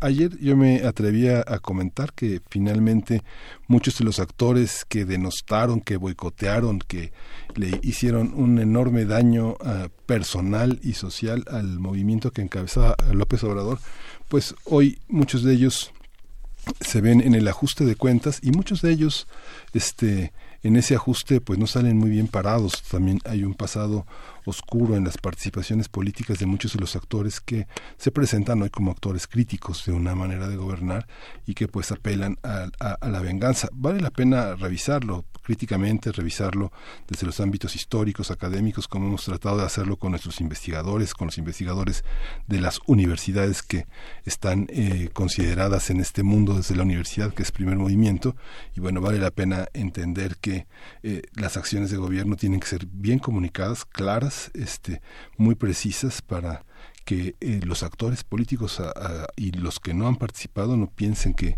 son actitudes de venganza, porque justamente es lo que oscurece nuestra vida cotidiana. Claro, eso por una parte y que también, pues, lo que se dice oposición en este país tenga también una posibilidad primero de ser oposición y luego también de comunicar todos esos mensajes que sirven o podrían servir de contrapeso desde una oposición también bien estructurada y bien encaminada hacia decir, levantar la voz y señalarnos a los ciudadanos que está bien, que está mal, porque sigue, eh, pues, sin estructurarse esa esa oposición no no la vemos claramente en este momento Sí, y justamente el papel de los medios es fundamental. ¿no? Digamos, eh, el poner fotos eh, de este de quién eras amigo, mira, tengo una foto tuya con Salinas, mira, tengo una foto tuya con, ¿no? Esa, ese, este, en las mismas familias pasa lo mismo. Alguien se tomó fotos con un cuñado que ahora odia, ¿no? O con un sobrino que lo apuñaló por la espalda. Es, es parte de la vida. La vida es un tránsito en el que nos abrazamos con mucha gente que años después eh, estaremos separados o francamente en un antagonismo, ¿no? Yo creo que es un criterio de verdad muy circunstancial que vale la pena considerar cuando vemos esas fotos este de Rosario Robles abrazando a Cuauhtémoc Cárdenas o de la mano con López Obrador o a Salinas abrazado con Monsiváis o Aguilar Camín con no sé, etcétera, ¿no? Hay un hay un largo etcétera que no no no son criterios de verdad este estrictamente válidos. Así Y vamos a tener una hora siguiente interesante. vamos a la nota nacional Primer movimiento. Hacemos comunidad. Nota nacional. Como, lo, como todos los martes de cada 15 días son martes de Meyer. Y el doctor Lorenzo Meyer, que es un investigador, un profesor universitario que se ha dedicado a desentrañar eh, los tejidos de la política mexicana del siglo XX y del siglo XXI, está hoy con nosotros y con el tema las formas y contenido de las protestas masivas. Te saludamos de Yanira Morán y Miguel Ángel Quemay Lorenzo. ¿Cómo estás? Buenos días. Muy buenos días. Buenos pues días. sí, hoy eh, les propongo que eh, abordemos lo que está en todos los medios y no es eh, de gratis este tema de la violencia contra las mujeres y la naturaleza de la protesta que tuvo lugar hace unos días, precisamente para llamar la atención no solo del gobierno, supongo yo que es una llamada de atención hacia toda la sociedad. Bueno, la información sobre la violencia contra las mujeres ya viene de hace mucho tiempo, desde eh, décadas, cuando los asesinatos en Ciudad Juárez de mujeres que trabajan en trabajaban en las maquiladoras de esa ciudad, de esa región, se hizo eh, pues eh, parte de la información nacional e internacional sobre México.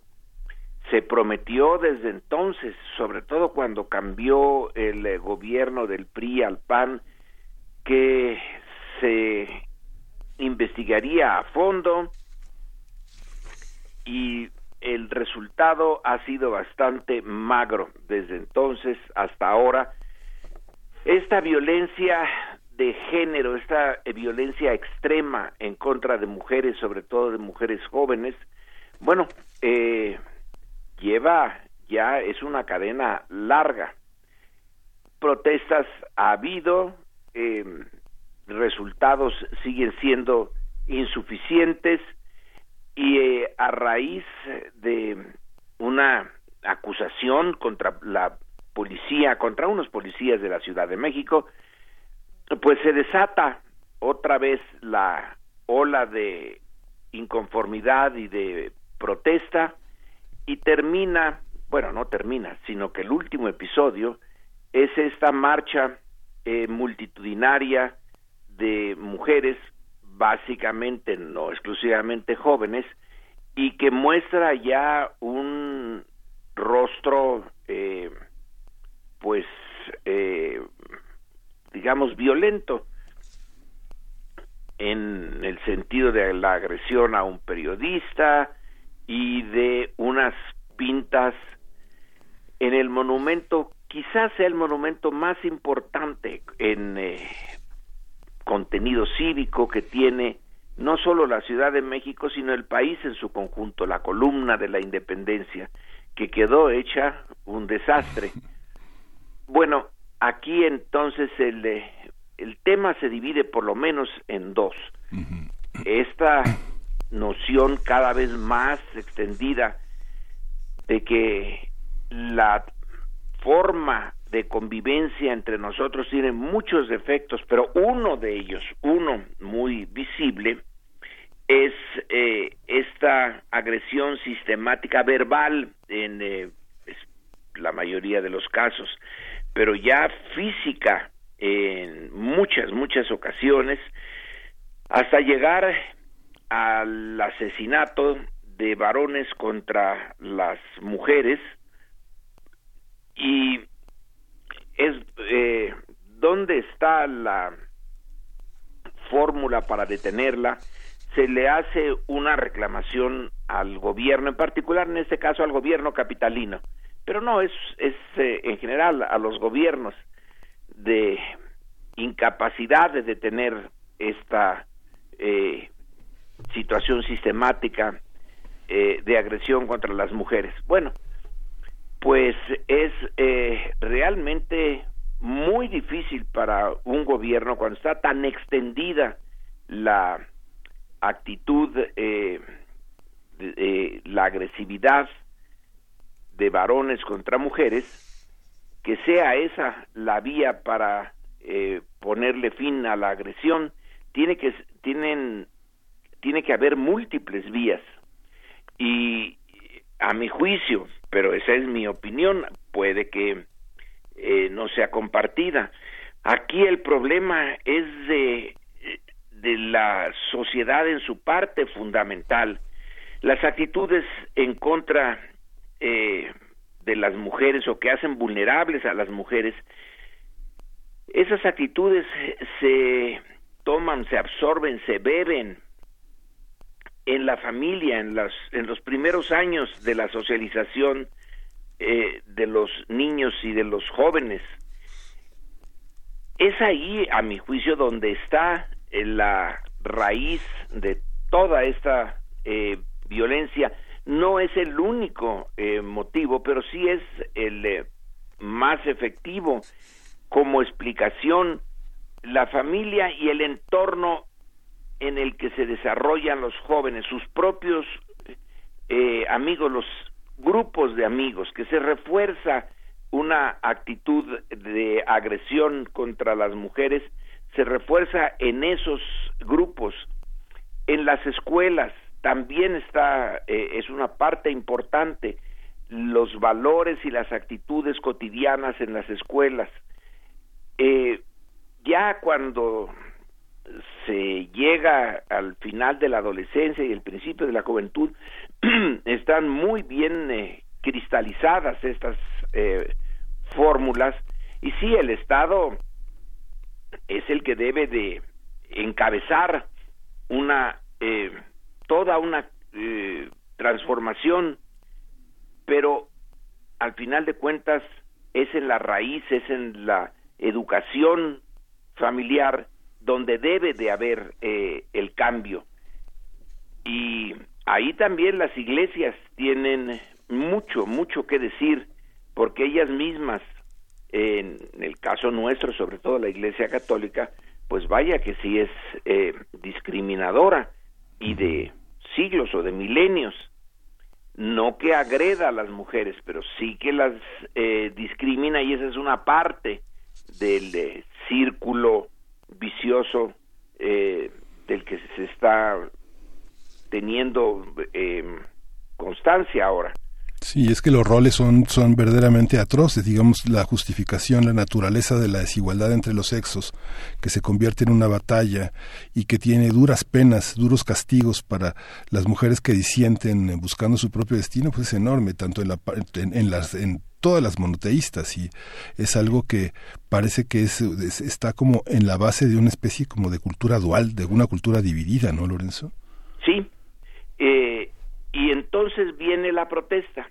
Y la protesta, eh, ¿cuántas veces se ha dicho en em, todos los tonos en nuestro país que, bueno, se tiene derecho a protestar, pero hay formas y formas y que no es aceptable la violencia eh, y que eh, en ese caso la no destrucción, porque no se destruyó el eh, monumento a la independencia, pero sí se le dejó hecho una desgracia.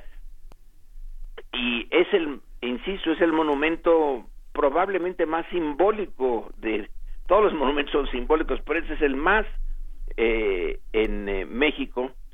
Y sin embargo, si no hubiera sido por ese esa actitud, ese grafiteo y esas eh, expresiones que se le- dejaron allí impresas al monumento, probablemente la manifestación no hubiera tenido el impacto que finalmente tuvo. Y aquí, pues, estamos en un punto, eh, eh, yo no diría que irresoluble, pero casi en eh, México, pero en muchos otros países, para que la protesta entre en la conciencia de la sociedad, pues tiene que salirse de los eh, parámetros legales, porque esos ya se hicieron rutina y ya no eh, impactan. Desde hace mucho la ruptura de ciertas reglas legales. Cuando las feministas en Europa, en Estados Unidos, salían a protestar, bueno, hasta que rompían alguna regla y entonces las llevaban a la cárcel y se armaba una discusión eh, dentro de la sociedad, se ponía el tema realmente sobre la mesa. Y aquí solamente se logró eh, romper la indiferencia cuando eh, se atacó el, eh, el monumento a la independencia y otras eh, partes secundarias. Es eh, inevitable hasta los grandes, grandes eh, personajes, símbolos de la eh, protesta exitosa, no violenta, usaron la ruptura de las eh, leyes de ese momento para hacerse notar y hacer sentir la profundidad de su insatisfacción. Cuando Gandhi fue a organizar y encabezar la marcha hacia el mar para hacer sal en India, que lo habían prohibido los ingleses y que le costó la vida y unas heridas de por vida a un montón de sus seguidores cuando los golpearon en la cabeza de una manera brutal las policías, también eh, indias, eh, esa eh, violencia eh, por haber roto unas de las eh, reglas, bueno, pues fue una, eh, un elemento importante en sacudir la conciencia inglesa y la conciencia del mundo. Aquí la actitud de las mujeres no recibió esta vez una represión como pudo haber sido en otras ocasiones en que se les e- se echaban los granaderos a los manifestantes para eh, con el pretexto de evitar que se rompieran las reglas de eh, del la del buen gobierno en la ciudad. Y eh, Andrés Manuel López Obrador mismo dijo no no se va a usar la violencia aunque se vuelvan a repetir estas eh, circunstancias bueno la protesta muchas veces tiene tiene que romper las eh, reglas y tiene que violar la ley claro que hay que tener de parte de quien protesta mucho cuidado en eh, no eh, herir a la opinión pública eh, al punto que repruebe no solamente al que viola la ley, sino a toda la causa que encabeza. En este caso creo que tuvieron éxito y vamos a seguir viendo cosas eh, parecidas.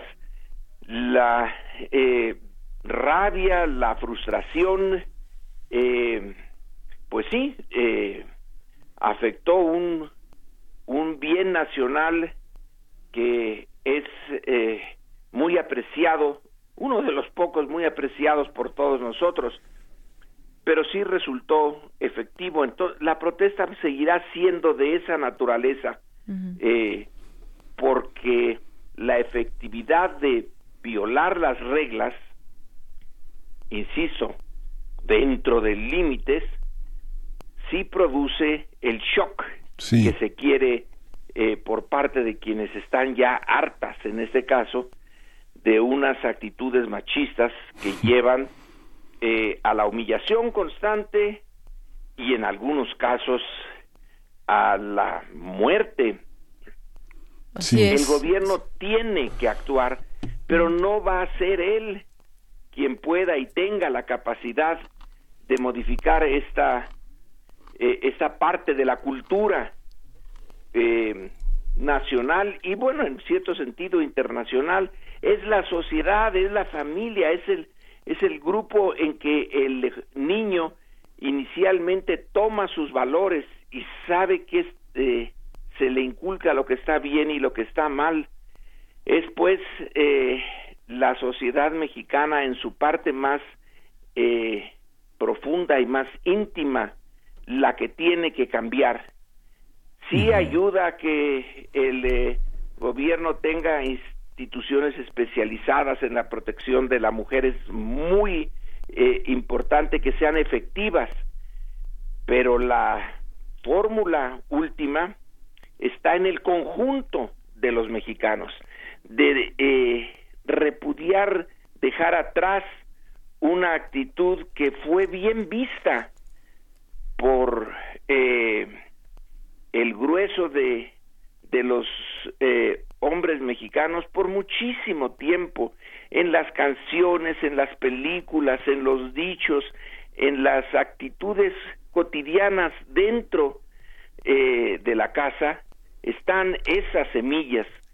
Entonces es pedirnos a nosotros, a nosotros mismos como conjunto, a la vez que le exijamos a las autoridades y que vigilen bien a su policía y que sean eh, tengan conciencia de cuando se va a presentar una demanda por uno de estos actos de violación, por ejemplo, que hay que tener tacto y de respeto hacia la víctima y efectividad, pero finalmente me parece que es dentro del hogar, dentro de la escuela, dentro de las iglesias,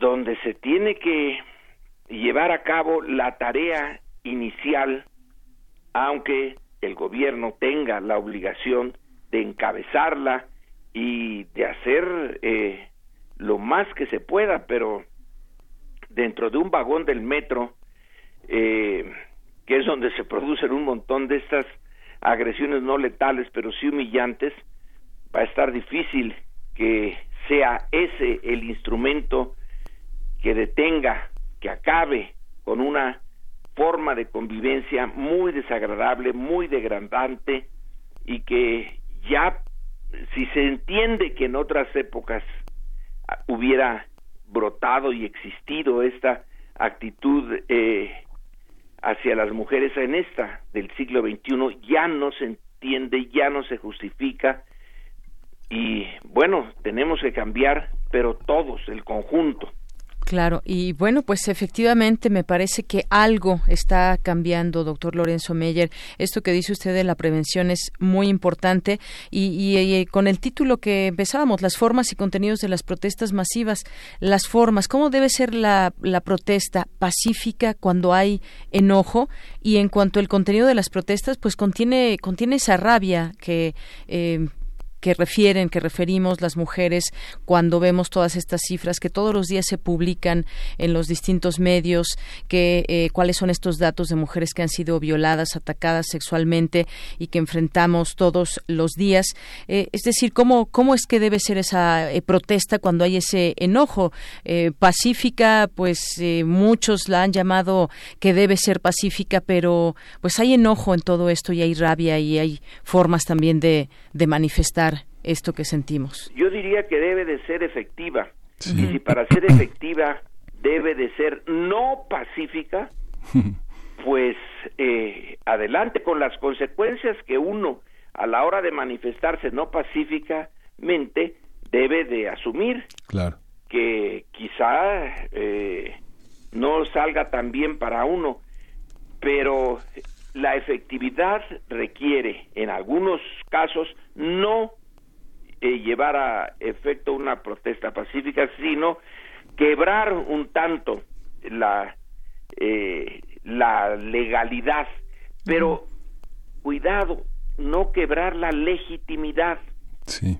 Porque si en el eh, no pacífico se lleva al extremo, que en esta ocasión, por ejemplo, de cómo golpearon a un periodista. El periodista, ¿qué rayos tenía que eh, de culpa en esto? Claro, además fue golpeado por un hombre ahí de identificado de un grupo de choque. Y, Exactamente, ahí ya eh, no solamente el problema es lo pacífico o no pacífico, sino que se cruzó una línea que todos conocemos o casi todos sabemos, aunque no sea explícita, de que esa eh, acción no pacífica no fue legítima y otras acciones no pacíficas al estilo de, de Gandhi y la sal sí son legítimas, se están llenas de legitimidad, aunque sean eh, contra la ley. Sí. Y en este caso, bueno, quien sufrió los daños fue básicamente un monumento, no otras personas. Sí. En ese sentido, sí resultó efectiva. Sí. Y, sí estaba, eh, es decir, sí logró su, su propósito, que no lo hubiera logrado si se hubieran mantenido eh, muy disciplinadas las protestantes y no hubieran hecho ni una raya en el monumento. Cuando Andrés Manuel, por ejemplo, dice de la protesta de el 2006 que él encabezó y que tomó reforma, señala una y otra vez, ni un vidrio rompimos. Es que si hubieran roto un vidrio, eh, habrían traspasado esa línea no eh, formal, pero sí informal. Ahí se trataba de retar, digamos, el orden, pero sin un solo acto de, de violencia, porque uno solo les hubiera restado legitimidad. Y es entonces en la legitimidad de la protesta donde está el punto central, más que en si se rompen o no se rompen las reglas legales. Sí, y es que este punto, Lorenzo, eh, me atrevo, me, atrevo, me atrevo, a interrumpirte, porque fíjate que yo pienso que esta, eh, hay una dificultad en comunicar el tema de la, del orden y el tema de, lo, de la no, no violencia. Finalmente, lo que tú señalas ahora en 2006, toda esta campaña de Andrés Manuel como un peligro para México, toda esta visión en el que este era el, miedo era la campaña de la oposición a, a, a su movimiento, fue un motor que impulsó un discurso eh, llamado a la reconciliación y a demostrar que no era un peligro ni para los empresarios, ni para las iglesias, ni para los demás. Yo creo que eh, estuvo mal entendido, demasiado al pie de la letra por parte de la jefa de gobierno este decir que tenía que ser una manifestación pacífica. Como tú lo dices no perder legitimidad pero este tampoco perder fuerza. Uno eh, esto plantea preguntas.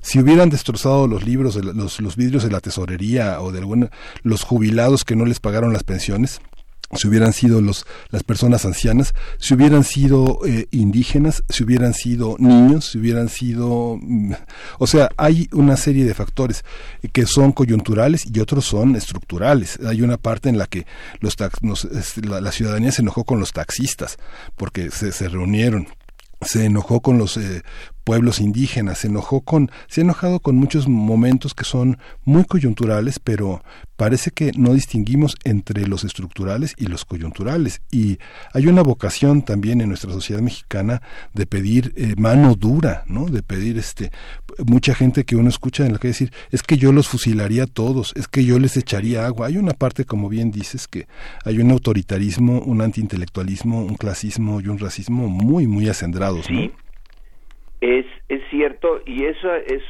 otra carga que eh, deben de asumir los que hacen la protesta. No van a cambiar a la sociedad de la noche a la mañana y tienen que tener ese marco de referencia, aunque nos parezca a ti y a mí mal y que tenga una carga eh, autoritaria y eh, injusta frente a los que protestan, y que ya me causaron este retraso, que ya me molestaron en esto, sin fijarse en la profundidad de lo que significa la protesta, bueno, pues los protestantes hay eh, está en, en ellos el, el peso de eh, de la sensibilidad, hasta dónde eh, tomar casetas, cerrar eh, calles, eh, desquiciar el tránsito de la ciudad, hasta dónde le sale efectivo o el tiro sale por la culata. Pero esa sería, eh, eso será tema de el arte de la protesta. sí. Sí, Lorenzo, pues te agradecemos muchísimo esta, estas luces que das al tema, estas líneas que vale la pena retomar y, y tener presente en toda esta discusión mientras dure, que ojalá y dure mucho tiempo. Te agradecemos muchísimo y nos escuchamos dentro de 15 días, Lorenzo Mejía. Buenos días. Gracias. y hasta dentro de dos semanas. Hasta dentro de dos semanas. Vamos a ir, vamos a escuchar música eh, para continuar con esta segunda hora del primer movimiento. Vamos a escuchar The New Order Academic.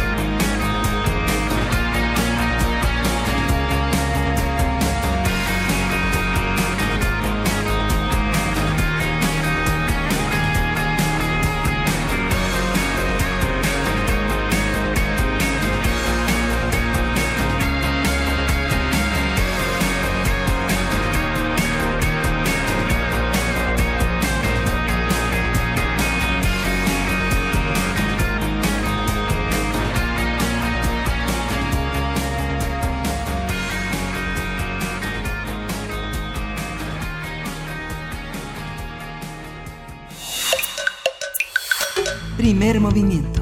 Hacemos comunidad. Nota Internacional. 63 personas murieron y más de 180 resultaron heridas tras un ataque del Estado Islámico durante la celebración de una boda en una zona de mayoría musulmana chiita en la capital de Afganistán, Kabul. El ataque se registró el sábado y ocurre en medio de las conversaciones de paz entre Estados Unidos y el Talibán que se realizan en Doha. Un portavoz de este grupo condenó los hechos y dijo que no había justificación para una matanza de mujeres y niños.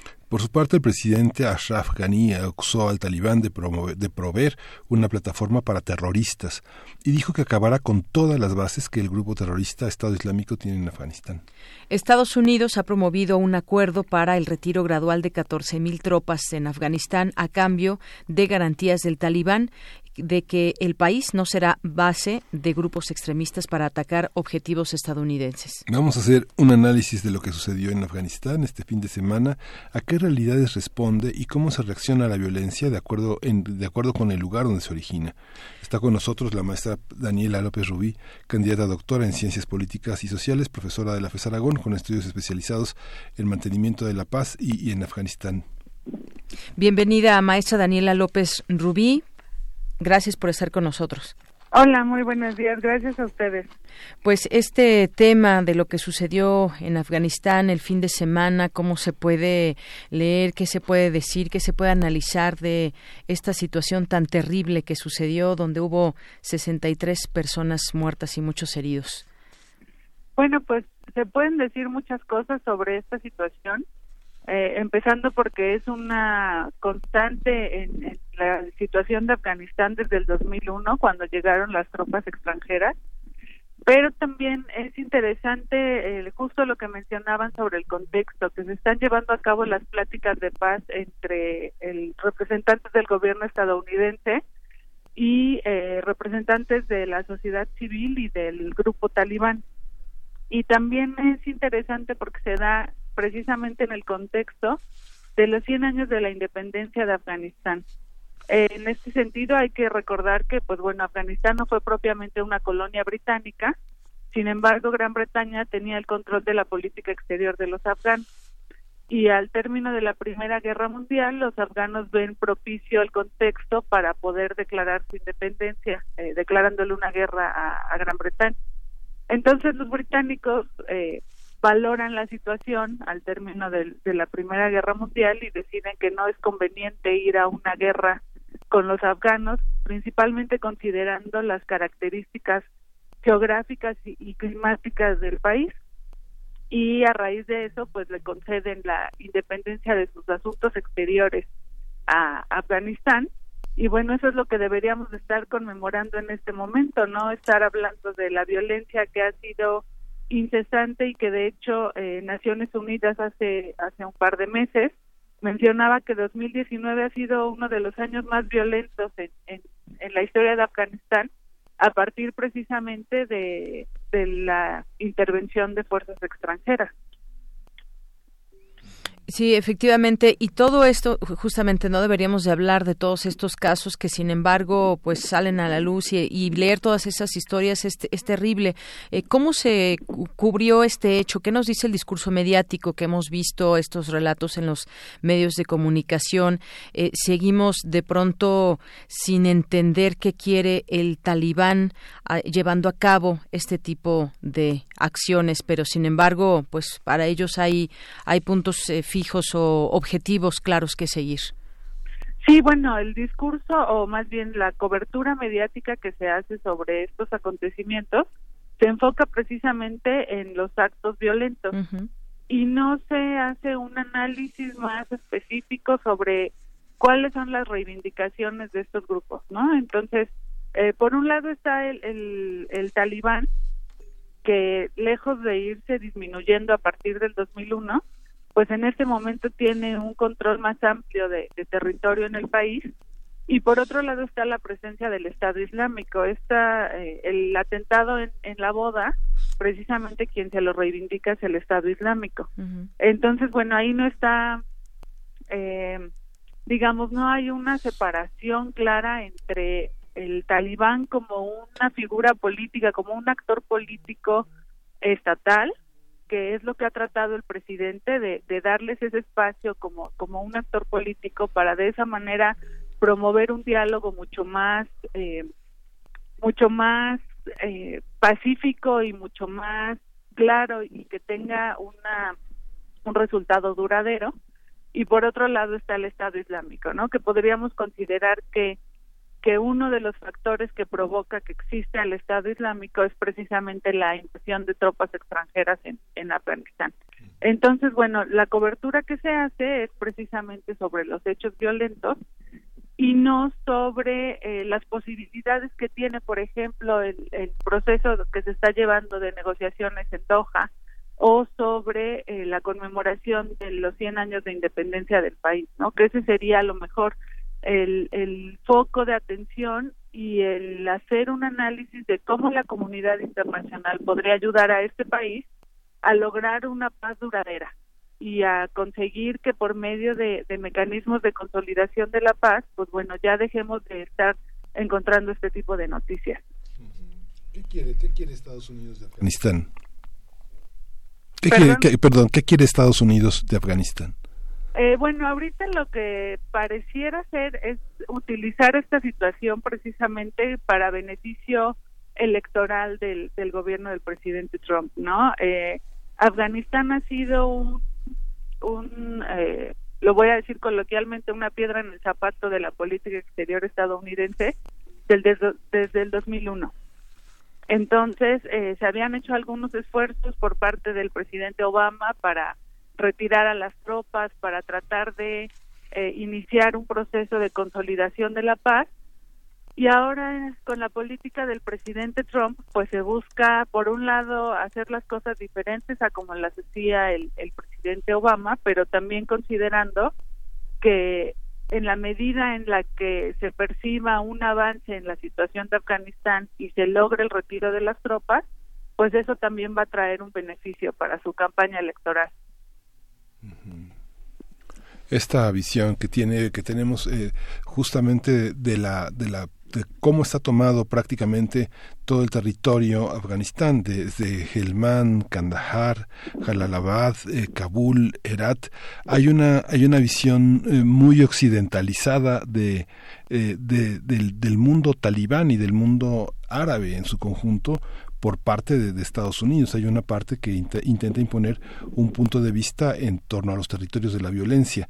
Pero, ¿cómo explicar esta, esta violencia del talibán? ¿Es, es, es en términos como de la infidelidad, en el sentido en el que pues no se puede escuchar música, determinada música, o no se puede tener acceso al celular, o la situación de las mujeres. Hay una parte, hay un conflicto interno en la sociedad afgana que que, que, esté en pugna y que esta visión occidentalizada de la justicia, de la equidad y de la libertad esté en conflicto y representada por los Estados Unidos, doctora?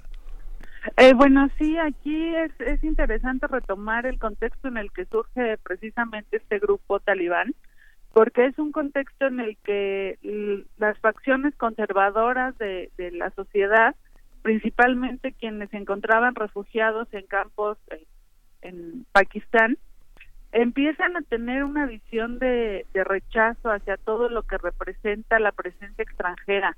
Esta, eh, esta formación de, del, del, grupo talibán se da eh, pues en el contexto en el que quien estaba ahí eh, dentro del país era la Unión Soviética.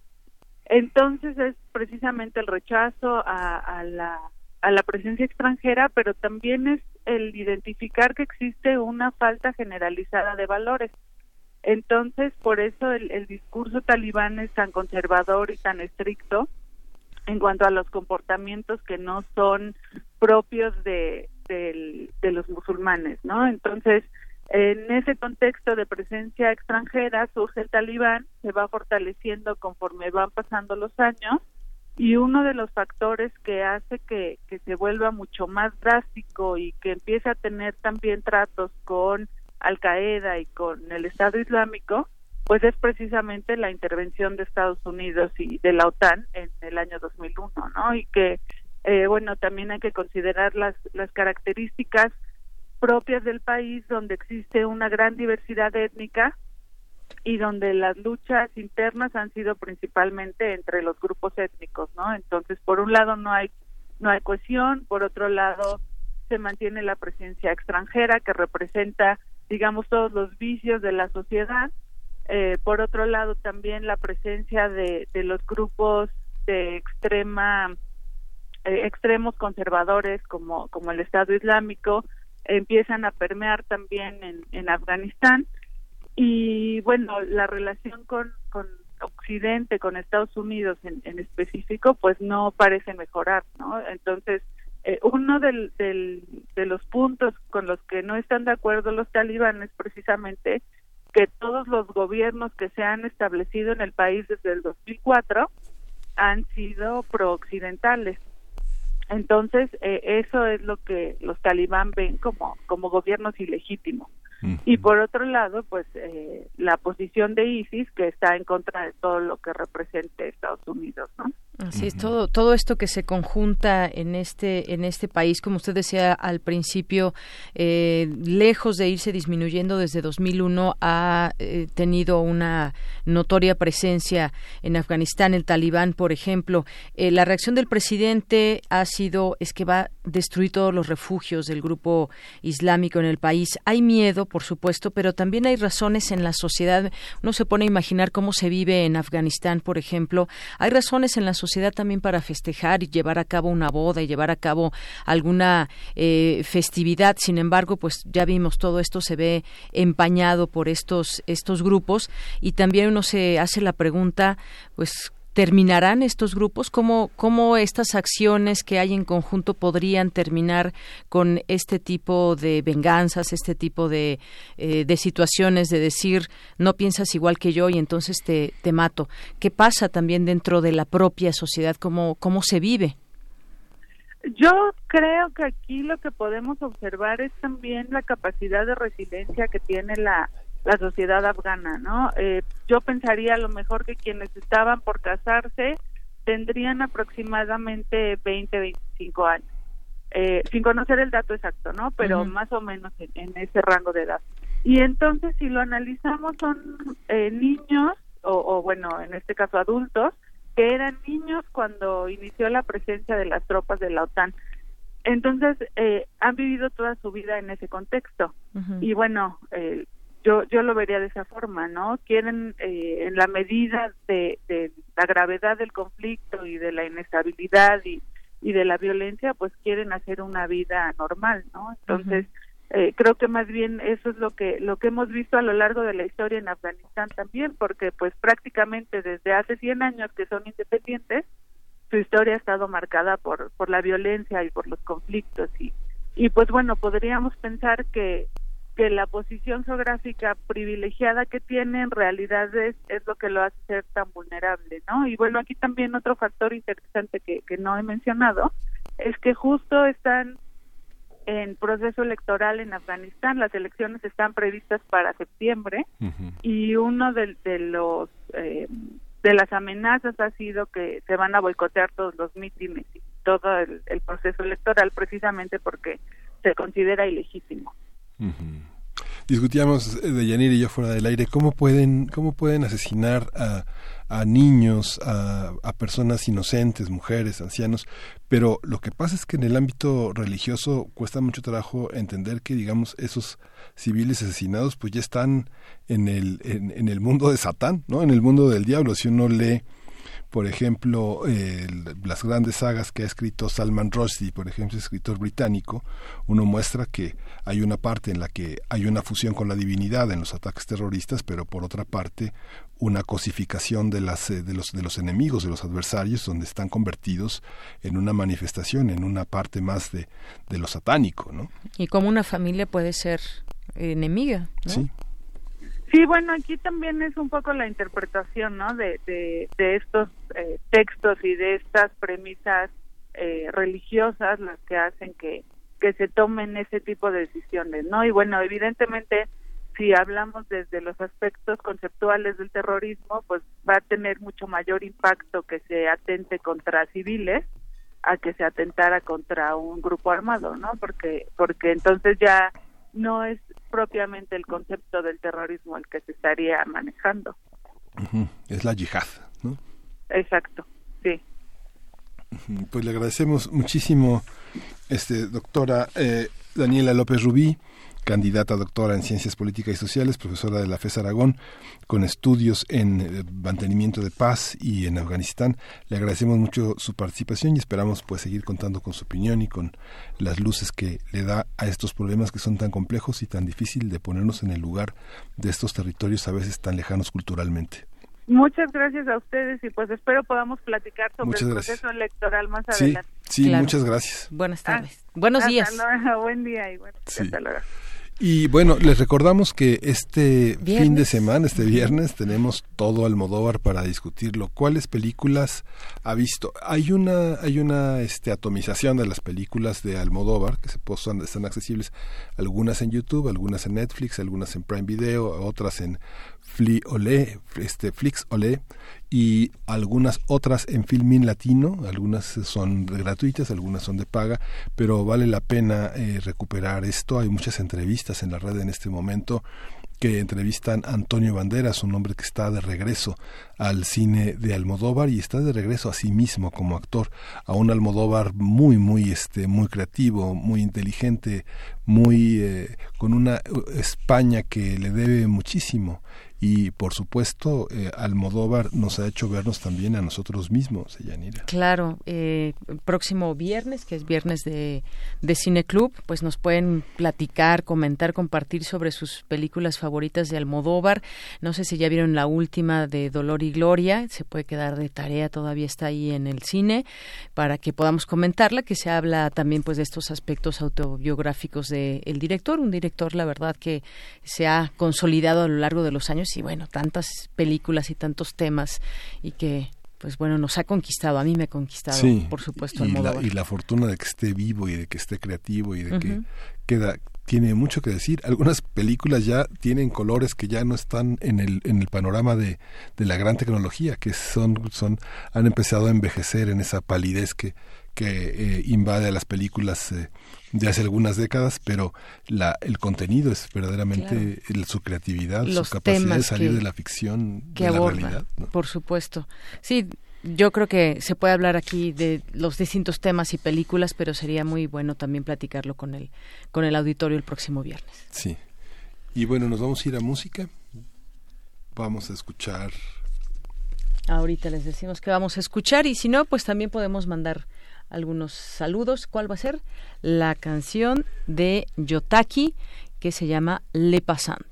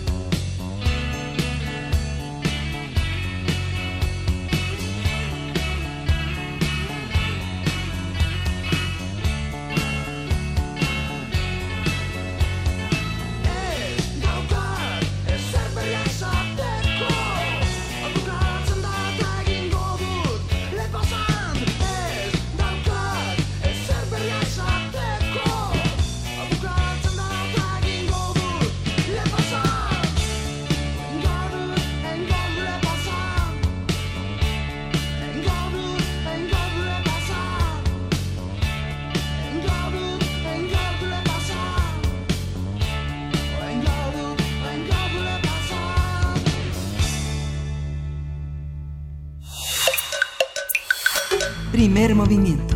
Hacemos comunidad.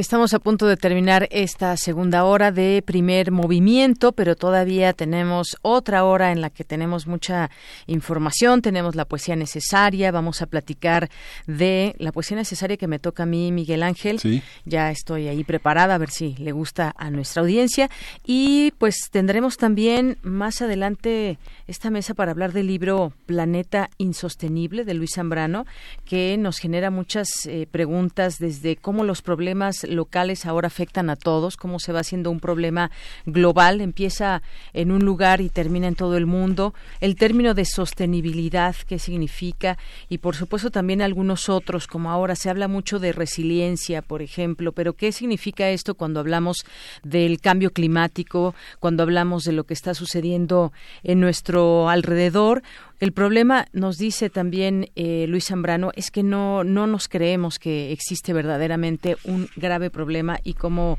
estamos acabando este planeta y un recuento también de cómo, pues desde hace muchísimos años se veía qué puede pasar cuando, eh, en el futuro. ¿Realmente sabemos lo que va a pasar en el, en el futuro? ¿Nos estamos preparando para eso o debemos más bien preocuparnos por nuestro presente? Pues sí, vamos, acompáñenos a la, a la siguiente hora. Le damos la despedida a nuestros amigos de la Radio Nicolaita, allí en la Universidad de San Nicolás, en Morelia, Michoacán, y nos escuchamos mañana. Vamos a la tercera hora de primer movimiento. Síguenos en redes sociales. Encuéntranos en Facebook como Primer Movimiento y en Twitter como arroba PMovimiento. Hagamos comunidad.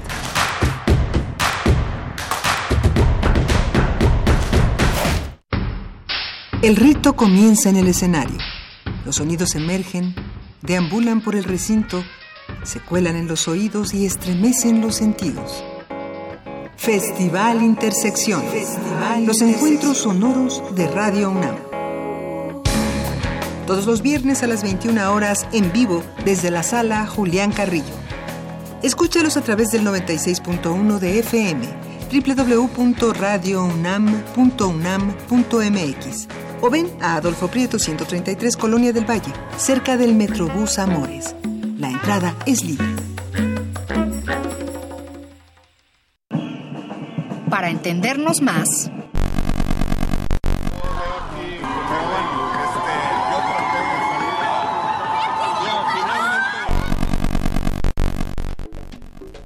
vuelve a transmitirse la cuarta temporada de una serie cuyo propósito está bastante claro. Escuchar y escucharnos, una coproducción de esta emisora y el Centro de Investigaciones y Estudios de Género de la UNAM. Hablemos de género, consentimiento, masculinidades e igualdad, del 9 al 27 de septiembre. Lunes a viernes a las 5 y media de la tarde. 96.1 de FM. Radio UNAM, Experiencia Sonora. Mi INE está hecha de confianza. Como organismo autónomo, el INE protege mis datos personales.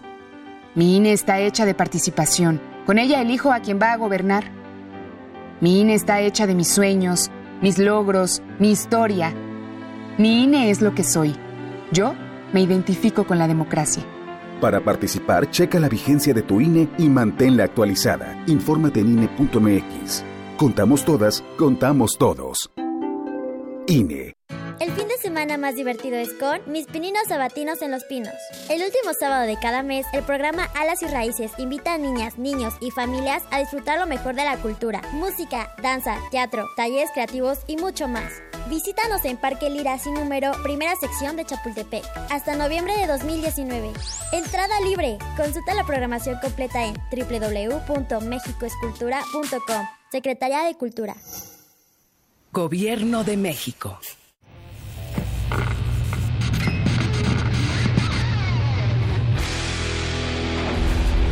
¿Recuerdas esta música?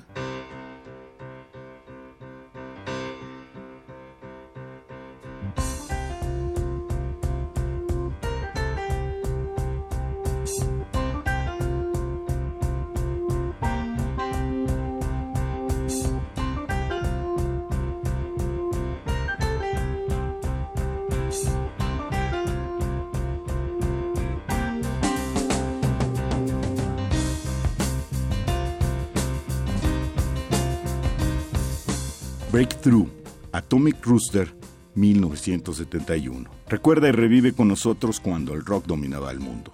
Todos los viernes a las 18.45 horas por esta frecuencia, 96.1 de FM. Radio UNAM, Experiencia Sonora.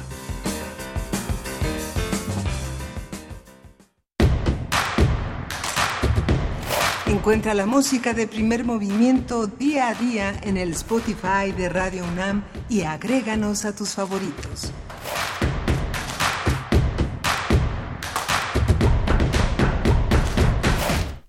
Son las 9 de la mañana con 4 minutos de este martes 20 de agosto.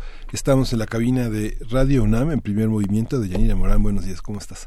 Muy bien, muchas gracias. Pues ya comenzando esta última hora con mucha energía, con mucho gusto y con muchos saludos para la audiencia. Sí, tuvimos un, un, programa muy interesante porque desde la participación de Pablo Romo en la en el, en el tema de transformación de conflictos eh, eh, abordó una, un aspecto muy importante como disentir sin descalificar y se complementó de una manera muy muy rica, muy interesante con la participación del doctor Lorenzo Meyer, justamente por una frase que en Twitter eh, David García nos comenta que se le quedó se le quedó en la memoria no perder la legitimidad de la protesta, no perder estos límites, esta esta visión en la que la opinión pública, el consenso, el consenso de las actitudes que pueden parecerle muy violentas a algunos, no lo son tanto para otros, pero no perder los límites y justamente entrar en una en un, en un modo de de eh, disentimiento que sea enriquecedor y que ese disentimiento sea reconciliador también. ¿no? Claro. Claro, por supuesto, estas, estas eh, horas han sido también de, de reflexionar en torno a lo que a lo que ellos nos ponen en la mesa para reflexionar y que lo podemos adaptar muy bien a lo que está pasando en nuestro entorno, todo ese tema, por ejemplo, de los conflictos, de cómo se debe manifestar las formas, los contenidos de una de una protesta y todo lo que deviene, porque estamos ahora en una discusión importante en casos como las protestas que han llevado a cabo muchas mujeres. En, en la ciudad y en otras en otras partes también se está replicando de la República. Sí, justamente. Y bueno, para esta, para estos remansos tenemos la poesía necesaria que hoy está en la voz de, de Yanira Amor. Primer movimiento. Hacemos comunidad. Es hora de poesía necesaria. Bien, pues hoy les quiero yo presentar este poema de Bertolt Brecht, este dramaturgo, escritor eh, eh, de Berlín, de Alemania. Y bueno, pues este poema se llama Cada vez que miro a este hombre y después vamos a escuchar a un grupo eh, que se formó en 1992, se llama Die Sterne, las estrellas significa, su nombre está en alemán, son ellos de Hamburgo, Alemania, y la canción que vamos a escuchar se llama eh, Was hat dich bloß so ruiniert, que significa eh, qué es lo que hizo que se arruinara todo, algo así, espero no errar en mi traducción, y leo este poema de Bertolt Brecht, que por cierto han venido de Sterne en algunas ocasiones a México, se los recomiendo, me parece que van a venir próximamente, han estado ahí en el Museo del Chopo, en el Instituto Goethe, y bueno, pues este poema dice así, se llama Cada vez que miro a este hombre. Cada vez que miro a este hombre, no ha bebido y tiene su antigua risa. Pienso que va mejor. Llega la primavera. Viene un buen tiempo. El tiempo que pasó, de nuevo ha vuelto. El amor vuelve a empezar. Pronto será como antes. Cada vez que hablo con él, ha comido y no se va. Me habla y no lleva el sombrero puesto. Pienso que todo se arreglará. El tiempo ordinario pasó. Con una persona se puede hablar. Él escucha. El amor vuelve a empezar pronto será como antes. La lluvia no vuelve hacia arriba. Cuando la herida ya no duele, duele la cicatriz. warst du nicht glücklich, bis auf die Beschwerlichkeiten mit den anderen Kindern streiten, mit Papa und Mama. Wo fing das an und wann? Was hat dich irritiert? Was hat dich bloß so ruiniert?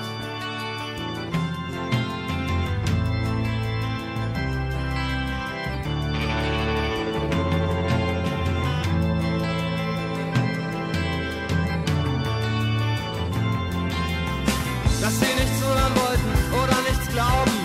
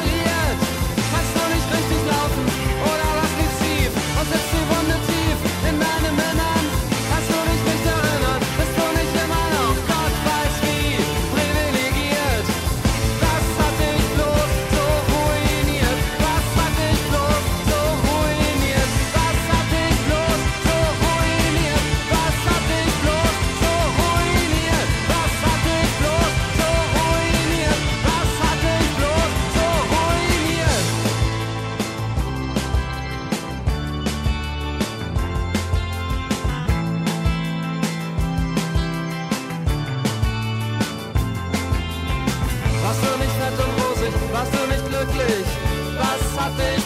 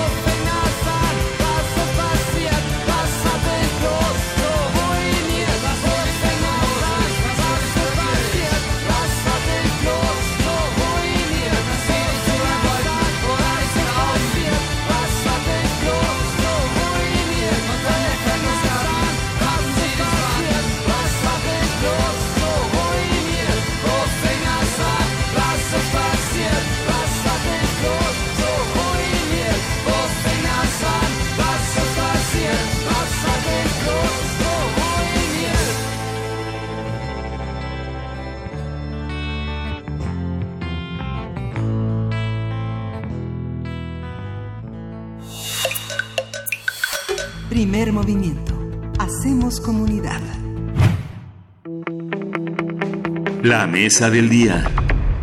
De acuerdo con la ONU, la sustentabilidad se define como la capacidad de satisfacer necesidades de la generación humana actual sin afectar a las generaciones futuras en el mismo sentido. Se trata de un concepto medioambiental ligado al desarrollo sostenible que incorpora condiciones sociales, políticas y económicas. El libro Planeta Insostenible de Luis Zambrano analiza las contradicciones entre los avances conseguidos por la civilización occidental al tiempo que propone rutas que dirijan a nuestro planeta a un camino de sostenibilidad. A partir del libro de Luis Zambrano sobre el tema, hablaremos sobre lo que entendemos por sostenibilidad, cómo se puede alcanzar, qué significa y qué batallas tenemos perdidas como planeta. Nos acompaña justamente el doctor Luis Zambrano, investigador del Instituto de Biología de la UNAM. Bienvenido, doctor. Gracias por estar con nosotros aquí en Primer Movimiento. Muchas gracias por recibirme. Gracias, Luis. Pues es un libro que yo decía me gustó mucho porque me llenó de, de de preguntas, de reflexiones, algunas eh, respuestas que pues todavía tenemos que definir nosotros como, como sociedad. Pero yo partiría, por ejemplo, de esos problemas locales de los cuales usted habla aquí en este libro, que ahora nos afectan a todos y que se vuelven problemas eh, globales y que de ahí nos vamos planteando eh, preguntas que puedan ayudar a este planeta, si es que podemos hacerlo. Pues sí, bueno, digo, lo que eh, yo quise con el libro era justamente eh, comenzar a aterrizar todos estos problemas que uno ve bien etéreos. O sea, el cambio climático, por ejemplo, la gente lo ve bien etéreo y eso no me afecta a mí y no lo conecta con cosas muy locales, ¿no? Por ejemplo, se inunda nuestra colonia o se inunda este, la zona del aeropuerto y entonces ya no pueden salir mi vuelo, pero pues eso no se conecta con el problema del cambio climático, ¿no? Este, así como eso, de repente empezamos a ver o hacer pequeños cambios eh, muy pequeños realmente, como por ejemplo lo de los popotes, ¿no? Por otro lado, vemos un video de alguien que está sacándole un popote de la nariz a un a una pobre tortuga y entonces decimos, ay, los popotes son malísimos y entonces cambiamos y ya no usamos popotes o empezamos a usar popotes de Sin popotes metal. es mejor, decimos ahora. Exactamente, sin popotes es mejor. Pero Pero que tanto eso nos ayuda, ¿no? De hecho, el libro se iba a llamar Sin popote, por favor.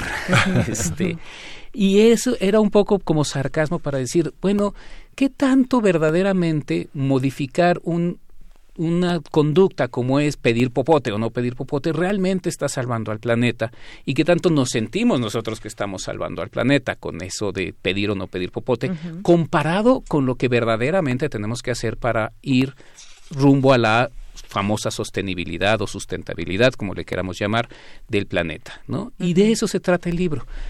Escoger pequeños este, ejemplos, este, estábamos hablando ahorita, por ejemplo, de hay un capítulo que se llama La naturaleza contra sí misma, que habla justamente de este cómo la belleza de la naturaleza hace que la invadamos y la destruyamos y pongo el ejemplo de todo lo que es la Ribera Maya, ¿no?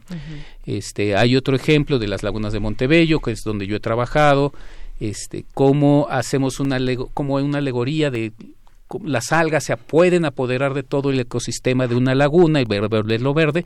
Y eso se parece mucho a lo que puede hacer un gran empresario no queremos decir su nombre pero que tiene todos Sanborns y tiene todas las este, ¿Quién sabe quién es? quién sabe quién es y que tiene se tiene apoderado absolutamente toda la economía y eso no quiere decir que haya mejor calidad de vida para el resto de los mexicanos. ¿no? Así es. Y hay un punto también importante que me gustaría eh, comentar con usted, doctor, que tiene que ver, por ejemplo, la desigualdad en la población, que también promueve diferencias en la forma de la relación con la naturaleza. Es decir, que de pronto, pues estos eh, techos verdes que ahora vemos o la posibilidad de comprar un automóvil híbrido y demás, pues no es precisamente para la gente que menos dinero gana y tiene. Y en- entonces ahí empieza una desigualdad también en tratar de ayudar a nuestro entorno, a nuestra naturaleza. Claro, uno de los, uno de las personas que por lo general cito mucho, que es, es este eh, Chuck Redman, que es un investigador antropólogo de la Universidad de Arizona State University,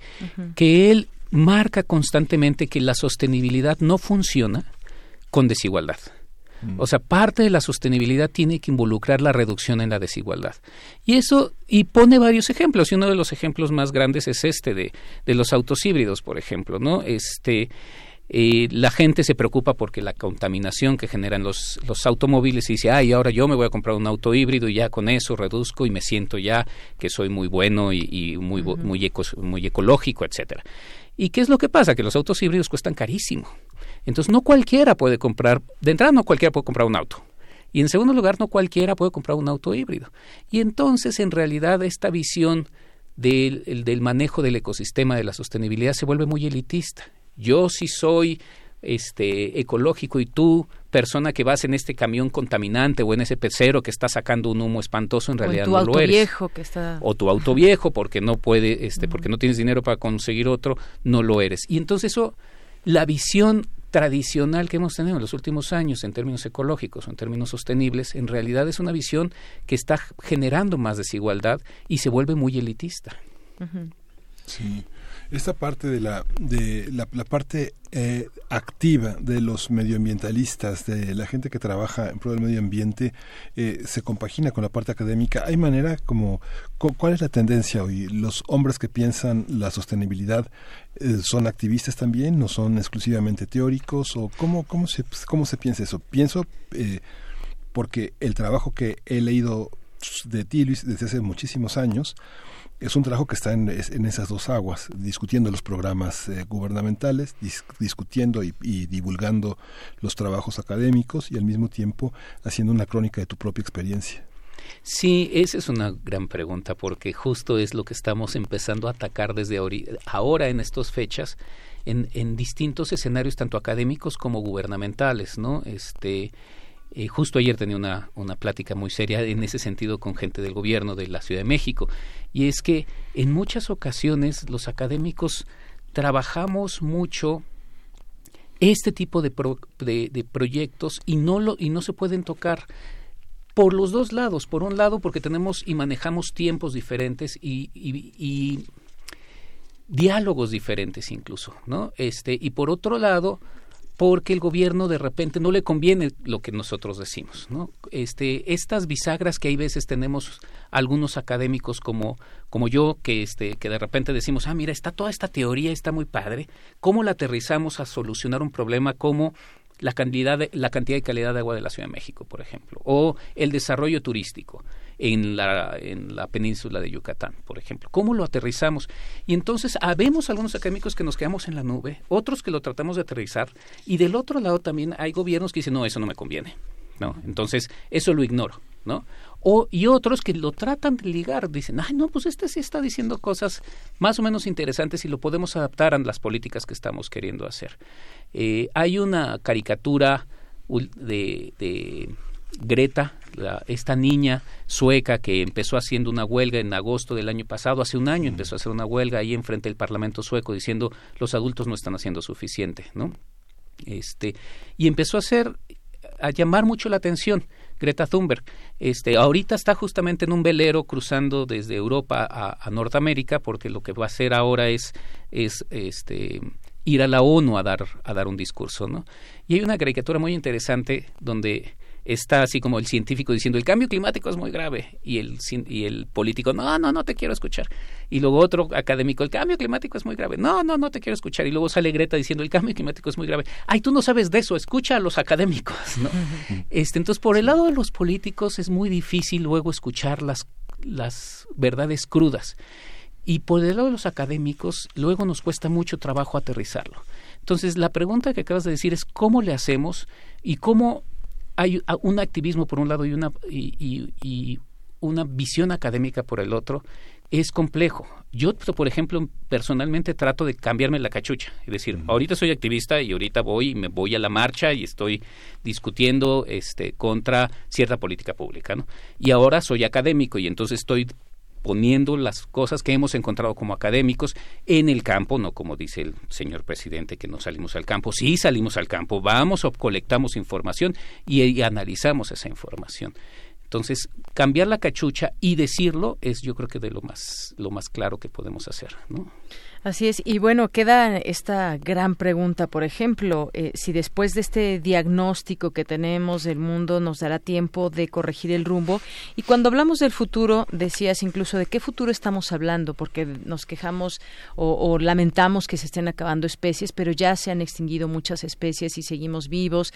¿Y cómo debe ser esa huella que, que debemos dejar? Hablabas también, por ejemplo, de las pequeñas acciones, el hecho de tomar, por ejemplo, eh, una bicicleta en vez de tomar el auto puede cambiar nuestro pequeño entorno, pero ya es un cambio que se manifiesta y que tiene su huella también en el mundo. ¿Cómo a quién le corresponde hablar de este futuro? Como decías los gobernantes, pues no les interesa, a veces no creen ni siquiera en el cambio climático, pero cómo de verdad cuando pensamos en el futuro, cómo deberíamos verlo, qué deberíamos eh, pensar, manifestar o cómo discutirlo.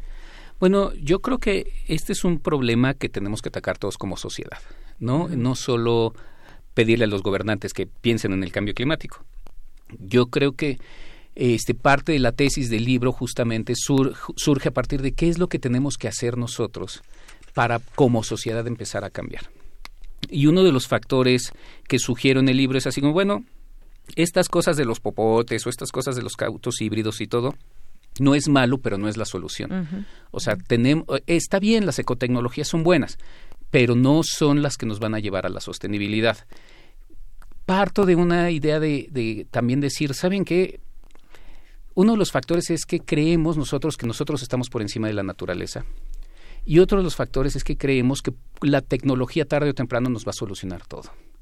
Si logramos sacarnos esos dos chips, vamos a empezar a modificar. ¿Y qué nos hace felices? Esa es la tercera que, que, que Ujú. discuto en el libro. ¿no? Si sacamos esos tres chips, o sea, así como, ay, no, pues es que el sargazo está muy grave, pero la tecnología algún día nos va a ayudar a sacar el sargazo y entonces vamos a tener otra vez los hoteles llenos. No, el sargazo es un gran problema de que está involucrado el cambio climático y, y otra serie de factores que hacemos que no se van a solucionar en los próximos 20, 30, 50 o 100 años. Entonces tenemos que ir pensando cómo, sin tecnología, analizar y atacar el problema del sargazo, por poner un ejemplo. ¿no? Como ese, todo, ¿no? Entonces, la tecnología no nos va a resolver el problema. La segunda es, somos parte de- también de la naturaleza, no estamos por encima de la naturaleza. Entonces, eh, creemos, y esto yo siento que es una idea judeocristiana, de que Dios nos puso aquí y entonces tú controlas la naturaleza, y no es cierto. Nosotros podemos destruir la naturaleza y tenemos el potencial de estar destruyendo, eh, extinguiendo especies, sacando muchos recursos, desviando ríos, generando el sargazo, modificando el clima incluso. Pero eso no quiere decir, en lo más mínimo, que la naturaleza no va, a re- no va a reaccionar a eso. Y reacciona, y reacciona de manera muy fuerte. Entonces, en lugar de pensar que estamos arriba, estamos abajo en la naturaleza, estamos al mismo nivel que todo, y entonces tenemos que afrontar las consecuencias. Este, ese es dos de los tres. Y el tercero es, pues, anal- hago un análisis de la felicidad y a- empiezo con lo de la bicicleta.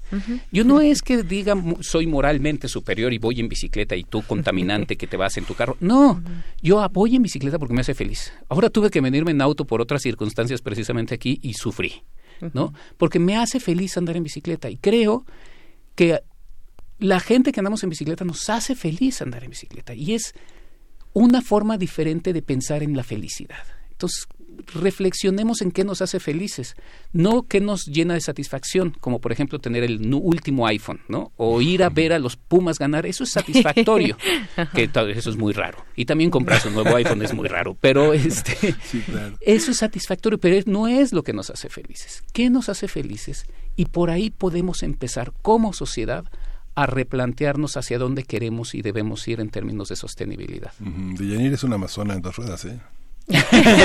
ah, muy bien. Sí, sí me gusta andar en bicicleta, pero hoy también vine en automóvil. bueno, eh, esto que nos planteas es muy interesante. Además, por ejemplo, a ver, eh, eh, planteas algo muy interesante muchas veces. Cuando Cancún estaba virgen, a ver, imaginemos Los ese caso, 70s. en los setentas, eh, era una naturaleza de algún modo vista como indomable. Estaba eh, un terreno lleno de eh, Selva selva, estaba lleno pues todo eh, también, bueno, prácticamente no había nada y cómo domar esa, ese lugar. Empezaron a poblarse, empezó a llegar eh, esa visión de los empresarios de hacer un lugar el que se podía explotar y se explotó. Quizás se pudo haber hecho de una manera mucho más ordenada, pero llegó el momento en que los hoteles prácticamente estaban encima de la playa. Viene un huracán muy importante que fue Vilma y entonces dejó en la calle a muchos a muchos empresarios porque se destruyeron sus hoteles. Y ahora pues seguimos viendo desafortunadamente todo este tema donde ya nos domamos a la naturaleza, pero además no las estamos acabando. Está ahora ya no tiene arena Cancún, tampoco se está acabando la arena. Bueno, sí hay, pero a poca a comparación de como había. Y todos esos lugares aledaños, en algún momento Tulum se veía como el lugar lejano donde podía llegar a, a una cabaña. Ahora ya también se está poblando de, de hoteles. Ese es un claro ejemplo de lo que hemos hecho con la naturaleza. Exacto, yo e- e- ese capítulo me, me gusta porque es muy deprimente. este, digo, ese capítulo surge a partir de que yo empecé, conozco la, la, la península de Yucatán desde 1992 cuando hice mi tesis de licenciatura en la zona. Y este y yo he visto cómo se ha venido transformando esa sección, o sea, ya Cancún estaba establecido, pero no era lo que es ahora. Este, y justamente lo que planteo es, bueno, hay zonas preciosas que son muy atractivas para la gente porque son este bellas este y lo que la forma de desarrollo que hemos planteado en los en estos años ha sido este desarrollo de tráete al empresario, el empresario va a generar empleos, los empleos van a ser al principio malos, pero luego van a ser muy buenos y entonces el individuo que luego va subiendo, o luego va a ser subgerente y va a poder poner él su propio hotelito y entonces eso va, o sea, el gran empresario va a derramar económicamente una gran cantidad de, de empleos. Incluso así lo dicen, o sea, no es no es subjetivo, es así. Este va a traer grandes empleos. El tren Maya es un ejemplo de eso. Miles de empleos se van a hacer y miles, lo cual no pasa, o sí pasa en parte. Pero ¿qué es lo que ha pasado en Cancún? Adem- y, y el costo hay, bueno, no nos podemos permitir este desperdiciar esa cantidad de empleos con un pequeño destrozo de la naturaleza. ¿Y cuál ha sido el costo? En realidad el costo ha sido muy fuerte, porque efectivamente, como dices tú, ese tipo de desarrollos con los empresarios desbocados ha generado dos cosas. Una, una destrucción tan grande que ya no se puede recuperar tan fácilmente la, la propia arena, que es el atractivo para las personas para ir, ¿no? O sea, se tiene que importar arena y esa arena se sigue deslavando. Y ahora hay que limpiar el sargazo. Entonces ya son dos efectos que hay que invertirle mucho más en términos naturales para tener algo medianamente atractivo, ya ni siquiera los atractivos de los 70s, 80s o 90s. Y por el otro lado, en términos de empleos, no es cierto de que la gente de la comunidad viva mucho mejor. Siempre acaban con los empleos peor pagados y más humillantes. ¿no? Incluso los, los mandos medios y altos en realidad son gente importada tanto de otros países como del centro del país.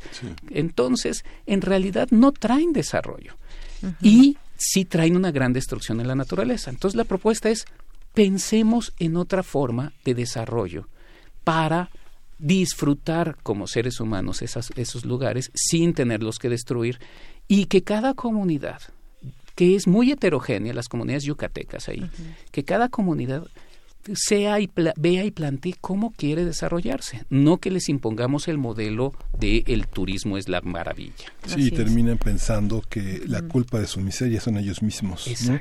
porque además eh, la concepción de la miseria este se les muestra por primera vez cuando se les se les hace notar que no tienen nada de lo que los otros llevan, ¿no? Y por eso Felipe Carrillo Puerto tiene el índice más alto de drogadicción de muchachos, porque son los los yucatecos que están ahí que ven cómo todo mundo, toda la gente que viene a Cancún a disfrutar no tienen la miseria que ellos tienen. Y entonces una de las escapatorias es la drogadicción. Claro, y luego viene el todo incluido, que ya se queda ese dinero por ahí, entonces ya el, turista ya no gasta más que ya pagó en el hotel todo bien incluido y entonces ya genera poco eh, poca derrama económica para la comunidad. Exactamente. Donde está enclavado, por ejemplo, el caso de Cancún.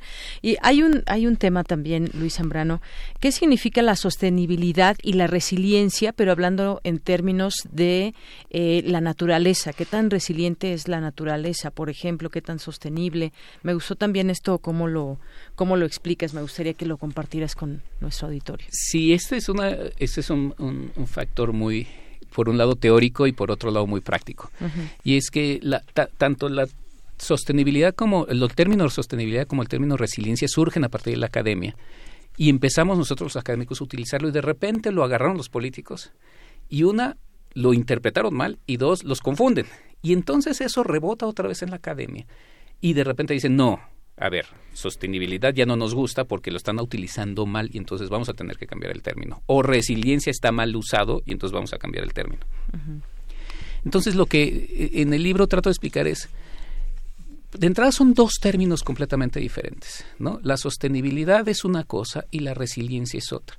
La sostenibilidad es algo deseable, es un, término mucho más político, es un término en el cual nosotros como sociedad queremos llegar, queremos llegar a ser una sociedad sostenible, que, este, que nos permita efectivamente sobrevivir y dejarle a nuestros hijos algo muy similar a lo que nosotros vivimos o mejor de lo que nosotros vivimos y eso implica entender la dinámica de toda la naturaleza y entender nuestra dinámica. Entonces sí puede llegar a ser incluso un término para las políticas públicas como tales. El término resiliencia es un término mucho más académico, que comienza incluso con conceptos matemáticos, ¿no? Este, cuando uno tiene dinámicas este, de dos o tres ecuaciones diferenciales, uno puede generar resultados que pueden ser este, lo que le llamamos con propiedades emergentes, ¿no? Uno de los mejores ejemplos, o que la gente tiene más claro en términos de mejores ejemplos de estas propiedades emergentes a partir de dinámicas eh, que surgen a partir de ecuaciones matemáticas, es la teoría del caos. ¿no? La teoría del caos justamente es este tipo de, de, propiedades emergentes que de repente uno no puede predecir qué es lo que pasa, pero tampoco es al azar este, el resultado final de una serie, de una ecuación o dos ecuaciones que pueden ser incluso muy sencillas, ¿no? Y esa es la dinámica del caos. Hay las dinámicas que se llaman de puntos de atracción de estabilidad de un sistema. Uno tiene dos o tres ecuaciones y de repente eso genera atracción y estabilidad. Entonces ahí se va a quedar el resultado siempre, pero se puede mover tantito. Ese tipo de interacciones en donde ahí el, resultado siempre va a ser el mismo, pero si le mueves tantito se va a subir tantito, pero se va a regresar otra vez al mismo. Este es lo que le llamamos estabilidad y de ahí surge el término resiliencia. Pensemos, y esto es la forma creo que más fácil de tratar de entenderlo, pensemos que los resultados de estas ecuaciones son una caniquita que está en una taza, ¿no? Entonces, la dinámica es de, de, lo que se está describiendo en la ecuación es una taza. Si uno le pega la caniquita, la caniquita va a regresar siempre al fondo. Entonces, el fondo es, un, es, estable. Y qué tan alta es la taza es lo que es resiliente. ¿no? Si la tasa es muy alta, el sistema es muy resiliente. Si la tasa es muy plana, el sistema es muy poco resiliente. Entonces, la resiliencia no necesariamente es deseable. Porque incluso pongo ejemplos, o sea, hay sistemas socioambientales en donde la sociedad y la naturaleza funcionan, este, están, que se pueden poner en ecuaciones diferenciales incluso, que son muy resilientes pero que no son deseables. Por ejemplo, una dictadura. Una dictadura es altamente resiliente pero nadie quiere estar bajo una dictadura. ¿no? Bueno, no nadie, mucha, la mayoría de nosotros no queremos estar en una dictadura, ¿no? Este, salvo los dictadores y su gente. Este, así como eso, un lago verde horrible es un sistema muy resiliente. Tampoco queremos un lago verde horrible. la, la dinámica que acabamos de platicar de las playas de Cancún, cuando tenían arena, era un sistema resiliente. Cuando los hoteles ponen sus, eh, sus eh, construcciones, justo en la playa y eso evita que la playa pueda manejarse o la arena pueda manejarse con respecto a las olas y entonces erosione todo, ese es otro sistema resiliente. Entonces, la resiliencia es un sistema de una propiedad emergente de la naturaleza que nos que, que es, que es muy estable y que cambiarla de estabilidad es muy difícil.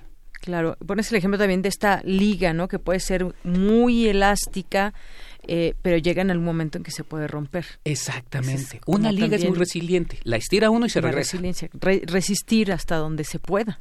Res- resistir hasta donde se pueda. Se rompe y cambia de estado estable. Y ya es otro sistema resiliente. Entonces, eso hay veces es deseable, hay veces no es deseable.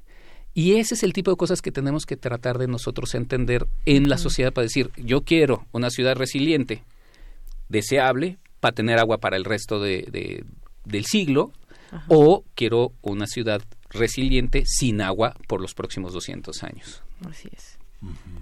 Esta parte, dice, eh, eh, yo no yo no leí el libro, lo leyó ah, con muchísimo detalle de Yanira, pero esta, esta manera de organizar un texto a partir de, no sé, pienso que los temas del libro, lo que es esta, esta, esta visión que ojea el libro, pues es prácticamente dos décadas de reflexión. Son, son, es una reflexión que no empezó ayer, digamos, es una, una meditación. ¿Cómo organizarlo? Justamente hoy hablamos de los mitos del Tlacuache y veía los mitos del Tlacuache de López Austin, ¿no? Y decía López Austin que no se podía emprender nada serio si no era bajo el ensayo, ¿no? Que era una manera de jugar y de organizar la mente como una primera oportunidad para entender cómo está cómo está organizada. Es un libro delgado, pero es un, tipo, un libro muy consistente, muy lleno de información, muy lleno de historia. Sí, este es un libro. Eh, eh, voy a voy a confesar cómo empezó y es que comenzó cuando yo en redes sociales de repente veía estas este anuncios o gente que compartía estas noticias de él un hombre muy rico noruego puso su yate para recoger plásticos en el mar qué maravilloso que yo me molestaba mucho ese tipo de, de yo decía o sea y pues todo el mundo, ay, qué bueno, ya, ay, qué padre. Y yo así como me molesta demasiado. Y entonces dije, bueno, ¿por qué me molesta tanto?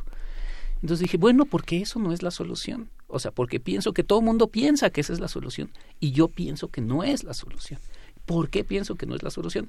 Y entonces empecé a reflexionar sobre distintos elementos que porque no es una respuesta fácil, no es así como, ay, bueno, pues porque mugre noruego se puede ir al demonio. No, tampoco, ¿no? O sea, es ¿por qué todo el mundo lo piensa así? Dice uno, bueno, pues porque uno cree estas cosas de que la tecnología nos va a solucionar todo, de que la economía nos va a solucionar todo, de que gente alejada a nosotros, porque ese es el otro, son siempre noruegos o siempre de Burundi o cosas de ese estilo, la comunidad fulanacia del sur de Dinamarca, dices, son lugares en los que rara vez vamos nosotros y entonces eso nos dice, está alejadísimo, no es nuestra responsabilidad, ellos lo están solucionando.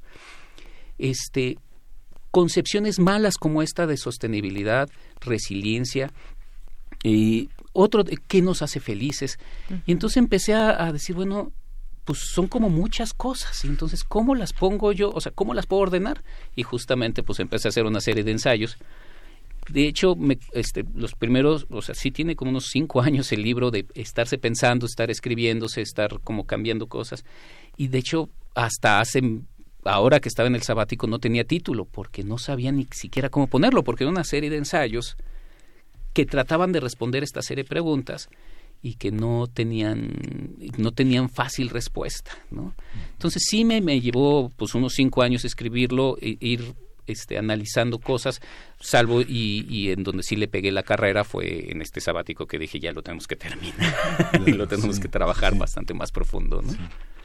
Pues sí, y además este, esto que ya platicabas un poco de, de la felicidad, hay uno de los capítulos que contiene el libro, Felicidad, hoy te vuelvo a cantar, y que haces una reflexión también de qué nos hace felices, porque cada quien nos hacen cosas eh, felices. Por ejemplo, a- nos decías a ti andar en bicicleta te hace feliz, eh, entiendo perfectamente de lo que hablas cuando uno anda en bicicleta por las calles de esta ciudad, Pero, pero no a todos, ¿eh? o sea, y no sí. espero que todos les haga felices. Sí, sí, sí. Sí, a veces es una, pues, una imperiosidad, una necesidad que quizás alguien tenga y no ese placer de, de, de andar en bicicleta. Eh, también la felicidad puede basarse en expectativas o puede estar ligada también con este tema de, de- del consumismo y decías algo antes, eh, podíamos ir a algún restaurante, pero ahora hay que hacerlo saber que vas a tal o cual restaurante y que comiste o qué marca estás portando y demás. Ah, la felicidad también tiene distintas, estas distintas aristas que al final también tienen que ver con eh, cómo somos felices y cómo es que ese entorno lo hacemos eh, feliz entendiendo también a la naturaleza y cómo convivir con ella y cómo también a veces el, el- el ser feliz para algunos está eh, en ese consumismo pues produce que se genere también distintas situaciones para el cambio climático que eh, impactan no esa felicidad tiene también sus afectaciones. Claro, uno, uno de los factores que, que, que no lo digo de manera explícita, pero sí está como implícito en todo es esta homogeneización de nuestra cultura occidental, ¿no? Este, primero tenemos que reconocer que somos muy heterogéneos, entonces lo que me hace a mí más feliz no necesariamente le hace al resto. Ujú, Entonces es como, a mí me gusta el helado de chocolate y hay habrá gente que le gusta el helado de vainilla, pero la cultura occidental nos ha venido tratando de homogeneizar en qué es lo que nos debe de hacer felices.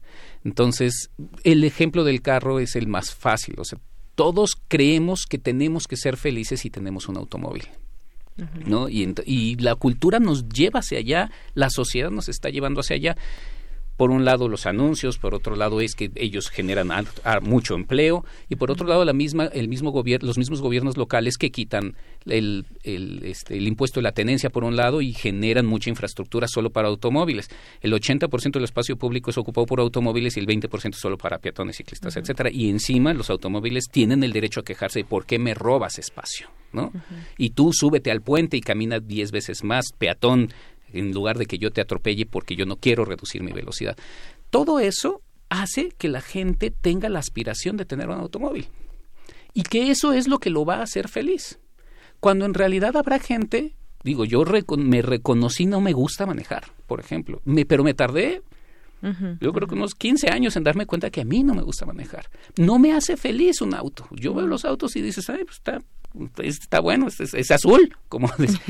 este, no me hace feliz, pero la sociedad te está llevando a que todos nos haga felices los autos. Como eso, todo lo demás, ¿no? Claro. Absolutamente todo, no que si tienes el último eh, eh, teléfono inteligente, que si vas a comer, que si a todos nos tiene que gustar el mismo concierto y tenemos que comprar el boleto para el concierto, todos tenemos que viajar ahora, ¿no? Hay gente que no le gusta viajar. Mi mamá odia viajar, por ejemplo, y no lo- y mi hija ahora no, que no le gusta viajar. Y dices, bueno, hay gente que no le gusta. No es cool para todo mundo viajar, no es cool para todo mundo ir a un concierto. Al reconocer esa heterogeneidad y darnos, romper un poco ese molde, vamos yo creo que a empezar a, a visualizar hacia dónde queremos ir. y una cosa es la felicidad y otra la satisfacción también exactamente ¿no? Y esta- estamos, estamos conversando con Luis Zambrano y estamos conversando a partir de un, de un largo trabajo que ha tenido en algunos momentos eco aquí en Primer Movimiento. Hoy está bajo la forma de un libro, Planeta Insostenible, que ha editado Taurus, que lo distribuye Océano, que ya está en librerías. Y bueno, vamos, vamos a aprovechar, te voy a dejar una, una pregunta para que la pienses, Luis. Uno te ve como, uno te ve como un, un hermano mayor, como se ven los- también los géneros, como la crónica y el ensayo en el periodismo, y justamente acabas de poner el dedo en el periodismo todo lo que te asombra, todo lo que con todo lo que sientes tiene que ver con el periodismo. ¿Qué papel juega en este planeta insostenible el periodismo que hacemos que hacemos todos los días tanto en los medios electrónicos como en los medios impresos? Vamos a vamos a hacer una pausa musical y vamos a, a regresar para que nos respondas esta esa terrible pregunta, Luis. De Yanira tenemos música. así es vamos a escuchar a, a Gorillaz con Some Kind of Nature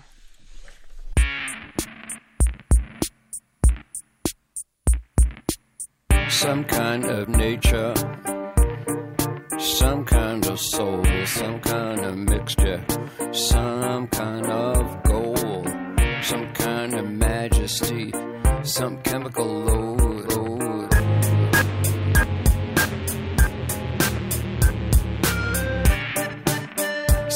Kind of metal made up from glue, some kind of plastic I could wrap around you. The needy eat man-maids, they wear phony clothes. They sit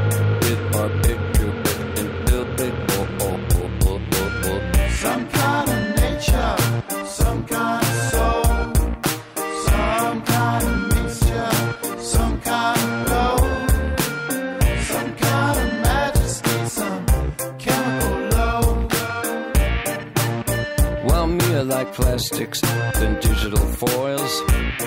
To wrap up the sound and protect the girls from the spiritual poison we expel at night. Like phony clothes, but I really like my Some kind of nature, some kind of nature, some kind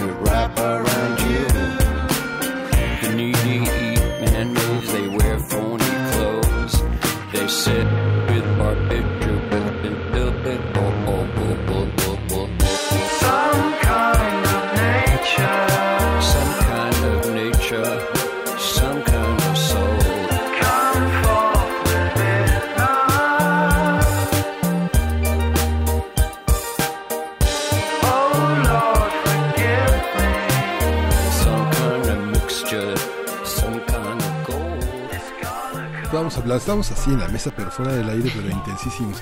Es muy valioso que una editorial como Turner edite un trabajo así, porque forma parte del pensamiento en español que discute con otros pensamientos en otras lenguas, en otras, para, para algunos otros eh, eh, es como establecer una línea de pensamiento frente a un pensamiento, digamos, me, choca un poco decirlo así, pero colonial, ¿no? Es una, es una manera de, de colonizar el pensamiento y proponer pensamientos que se originan en nuestras esferas, Luis. Sí, claro que sí. Este, uno de los factores, digo, empezando a contestar tu pregunta, pero este, a lo mejor el auditorio va a empezar a decir, bueno, ¿y este biólogo por qué anda hablando de la felicidad y anda, anda hablando de otras cosas y de mo- este, bueno, este, sí, de- debo de confesar una de las, una de las cosas que me pasa con el libro es que me siento como hay, hay un término para los investigadores que se llama el síndrome del impostor que este que es así como que hay veces me meto en temas de otras de otras este áreas eh, y de repente digo chin mano no sé si este, si estarán completamente bien amarradas o no yo creo que sí porque además le pregunté a bastantes expertos pero el uno de los factores fundamentales de todo esto es si yo me quedo en la biología como le hacemos todos, o sea, si el sociólogo se queda en la, sociolo- en, en la sociología, si el historiador se queda en la historia, si el biólogo se queda en, y el ingeniero se queda en la ingeniería, lo que eh, va a pasar es lo que nos está pasando. Vemos que la solución está desde nuestro ángulo nada más, ¿no? Así como el ingeniero va a decir, no, lo que hay que solucionar es generamos infraestructura y ya. El biólogo va a decir, no, no, a mí me conservas absolutamente todas las especies y con eso se soluciona el problema. Y así, y el sociólogo va a decir, no, no, no, a ver, lo que tenemos que hacer es que la interacción social es lo que va a, eh, va a evitar o va a generar revoluciones, que FAO es lo que va a solucionar el problema. Tenemos que empezar a, a hacer esta interacción de a de veras, porque lo hemos intentado hacer los académicos desde hace mucho tiempo y, y- y los resultados han sido bastante magros.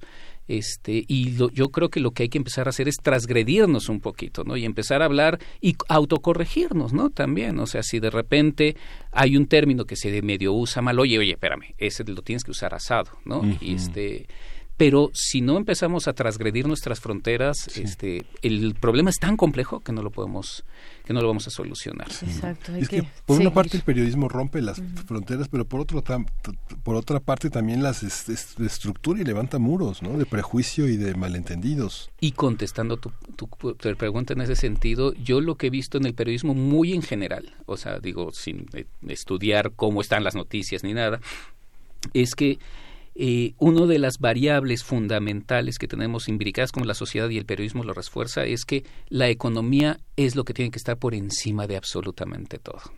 Entonces, por ejemplo, nada más por poner este un par de casos de los que he visto recientemente. Este, cuando uno habla del sargazo, en lugar de pensar, oye, el problema del sargazo es gravísimo porque abarca todo el Océano Atlántico, la zona sur, bueno, la zona por arriba del Ecuador, un poco del, del Océano Atlántico, que va desde África hasta las playas del Caribe. Es un problema que se genera a partir de contaminación de Estados Unidos, de Sudamérica y de África y de cambio climático. Es un problema gravísimo que además va a reducir la biodiversidad de los de, de las del Caribe en particular, pero de, de diferentes partes de, del océano, porque es como si le ponen un techo, es- o sea, te ponen un techo permanente arriba, no puedes hacer fotosíntesis, no puedes hacer interacción, se empieza a podrir todo, o sea, las, este, las bacterias anaerobias La empiezan a interacción con trabajar. el sol, también las especies se Todo, ¿no? modifica. Ujú. Y la noticia es, pobres hoteleros, ya va a reducir su cantidad de turistas porque, híjole, no, tenemos que ayudarles a los hoteleros porque si no la economía se va a reducir en Cancún. Y dices, híjole, el problema es infinitamente mayor que eso. Tenemos que atacar el problema no desde perspectiva turística, tenemos que atacar el problema desde múltiples ángulos y eso les va a beneficiar tarde o temprano a ellos. Pero no, pero no pongamos el, el énfasis en la parte económica porque entonces nos va a llevar como nos está llevando el calentamiento, el cambio climático. ¿no? Hace rato que comentabas el caso de los ejemplos de, de los de los popotes, que pues debe ir acompañado también de otras acciones y otros productos. No usamos popote, pero estamos comprando agua embotellada y plásticos eh, y démelo para llevar y todo esto que, que se sigue utilizando, sin duda. Es solamente un aliciente. Eh, estaba leyendo aquí y el medio ambiente, Trump crea marca de popotes de plástico. Aseguró que hay problemas más importantes que la prohibición de artículos de plástico en favor del medio ambiente y que una simple pajilla, eh, como le llama aquí a los popotes, pues no tiene no tiene ninguna repercusión, ¿no? Además, me viene a la mente también esto que comentábamos de los más ricos pueden quizás eh, ver hacia distintas eh, políticas o formas de vida que pueden eh, solventar y que pueden ayudar al medio ambiente. No es el caso de Trump. No, no es el caso de Trump ni de Bolsonaro ni de este Boris Johnson de, de Inglaterra. Ni, ni quiero de hablar de aquí de este país, pero tampoco ni de siquiera en, en algunos casos del nuevo gobierno en este país, ¿no? Este creo que es una reacción muy fuerte, o sea, vivimos una época en la cual empezamos a voltear a la naturaleza de manera equivocada o acertada, pero muy fuerte en los últimos, en la década, bueno, en los últimos años y en los últimos dos o tres años, este, empieza a haber un un- una regresión de no se fijen en la naturaleza, la naturaleza en realidad no es tan importante, que es normal en términos pendulares cuando la, la- la gente empieza a, a- a modificar sus visiones, sus visiones en, en distintos aspectos. El gran problema ahora es que es, no, no- no tenemos tiempo. Este, los próximos años van a ser fundamentales y si empezamos con esta regresión de no te fijes en la naturaleza, como lo dice Trump de manera muy, este, muy clara y como lo dicen bastantes este, gobiernos ahora actuales de, de distintas formas, eh, nos va a ir muy, muy, muy mal en los próximos 20 años este, si no empezamos a pensar en esta forma sistémica. Esperemos que dure poco este swing para atrás y volvamos a empezar a pensar ahora de otra forma sobre la naturaleza. ¿no? Luis, pues ya se, lle- se llegan los tiempos a la despedida, pero quisiéramos una reflexión final. ¿Cuál es el, el destino, cuáles son los rumbos de este nuevo libro? ¿Lo vas a presentar? Eh, este, para, ¿Para dónde va esta edición? Este, sí, bueno, acaba de salir, está en librerías, está en todas las librerías, según me dicen, en Gandhi, en Péndulo, etcétera. Este, la primera, primera presentación la vamos a hacer el 27 en el Bella Época, el 27 de agosto a las 7 de la noche, están invitados todos en el Bella Época. No es la única presentación, es la única que ahorita tenemos programada. Va a haber una seguro en la universidad, en la UNAM, en CEU, quiero hacer una presentación del libro. Este, vamos a hacer otra en el sur de la ciudad también por Coyoacán seguro y ya me invitaron en Morelia mis amigos del Instituto de Investigaciones en Ecosistemas en el del IES ya me invitaron así como ven a presentarlo aquí. Entonces probablemente en Morelia y en, Cuernavaca también vamos a, a, presentar el libro. Sí. Entonces dentro de ocho días el próximo martes 27 de agosto a las 7 de la noche en el en, el Bella Época en, el, en el Rosario Castellanos sí, ahí en la Condesa. Avenida Tamaulipas esquina con eh, Benjamín Gil ahí este justamente ahí, ahí te vamos a ir a, a, ver a hacer más preguntas de las que te hicimos. Bueno pues ojalá y esté una de las presentadoras las tres presentadoras que van a estar ahí comentando el libro van a ser Cristina Barros que seguro ustedes la sí, conocen sí, este que es una gran amiga y que me ha ayudado mucho en términos del libro. Cristina Ayala que es este una estudiante mía que últimamente ha tomado muchos de estos temas y los está viralizando. Y finalmente Gabriela Barkentin que este que es una comentarista este, bueno la, uh -huh. la, jefa de noticias de la W. Vamos a estar por allá. sí. pues desde aquí esta recomendación se las hacemos Planeta Insostenible de Luis Zambrano de Turner Noema. Y bueno la presentación que ojalá que puedan puedan ir. Sí y lo distribuye Océano que él lo hace bien sí. Muy pues, bien pues, muchas, muchas gracias. gracias. Gracias Lisa a ti y nos vamos con música. Vamos a escuchar a Lori Bryard, Ideal.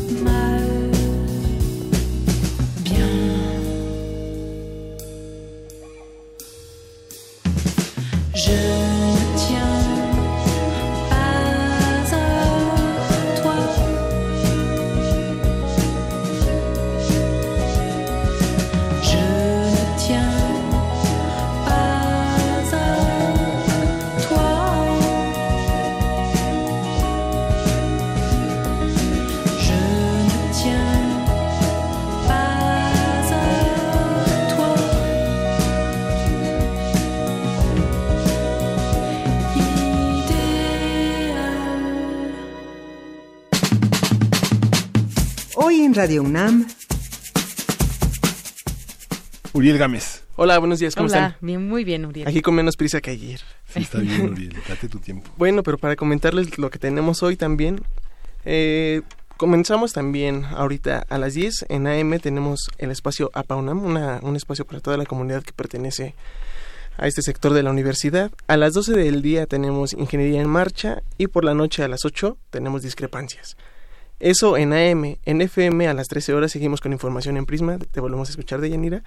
A las 16 horas tenemos El Árbol de las Ideas, a las 18 hacia una nueva música, a las 19 horas Panorama del Jazz y a las 20 horas Resistencia Modulada con los programas de El Calabozo de los Vírgenes y con Derretinas. Y eso es lo que tenemos para hoy en Radio UNAM. Sí, pues vale la pena, vale la pena quedarnos con la programación, vale la pena tener un amplio registro de las sintonías, pero la verdad, yo sí me quedaba en Radio UNAM. Y la variedad que tenemos de programación musical y de programas en vivo también. Sí. Bueno, pues conozcan nuestra oferta programática de Radio UNAM. Faltan 10 segundos para las 10 y pues estamos muy contentos de estar con ustedes. Eh, los, nos escuchamos mañana y bueno, esto fue Primer Movimiento. El mundo desde la universidad. Radio UNAM presentó Primer Movimiento. El mundo desde la universidad.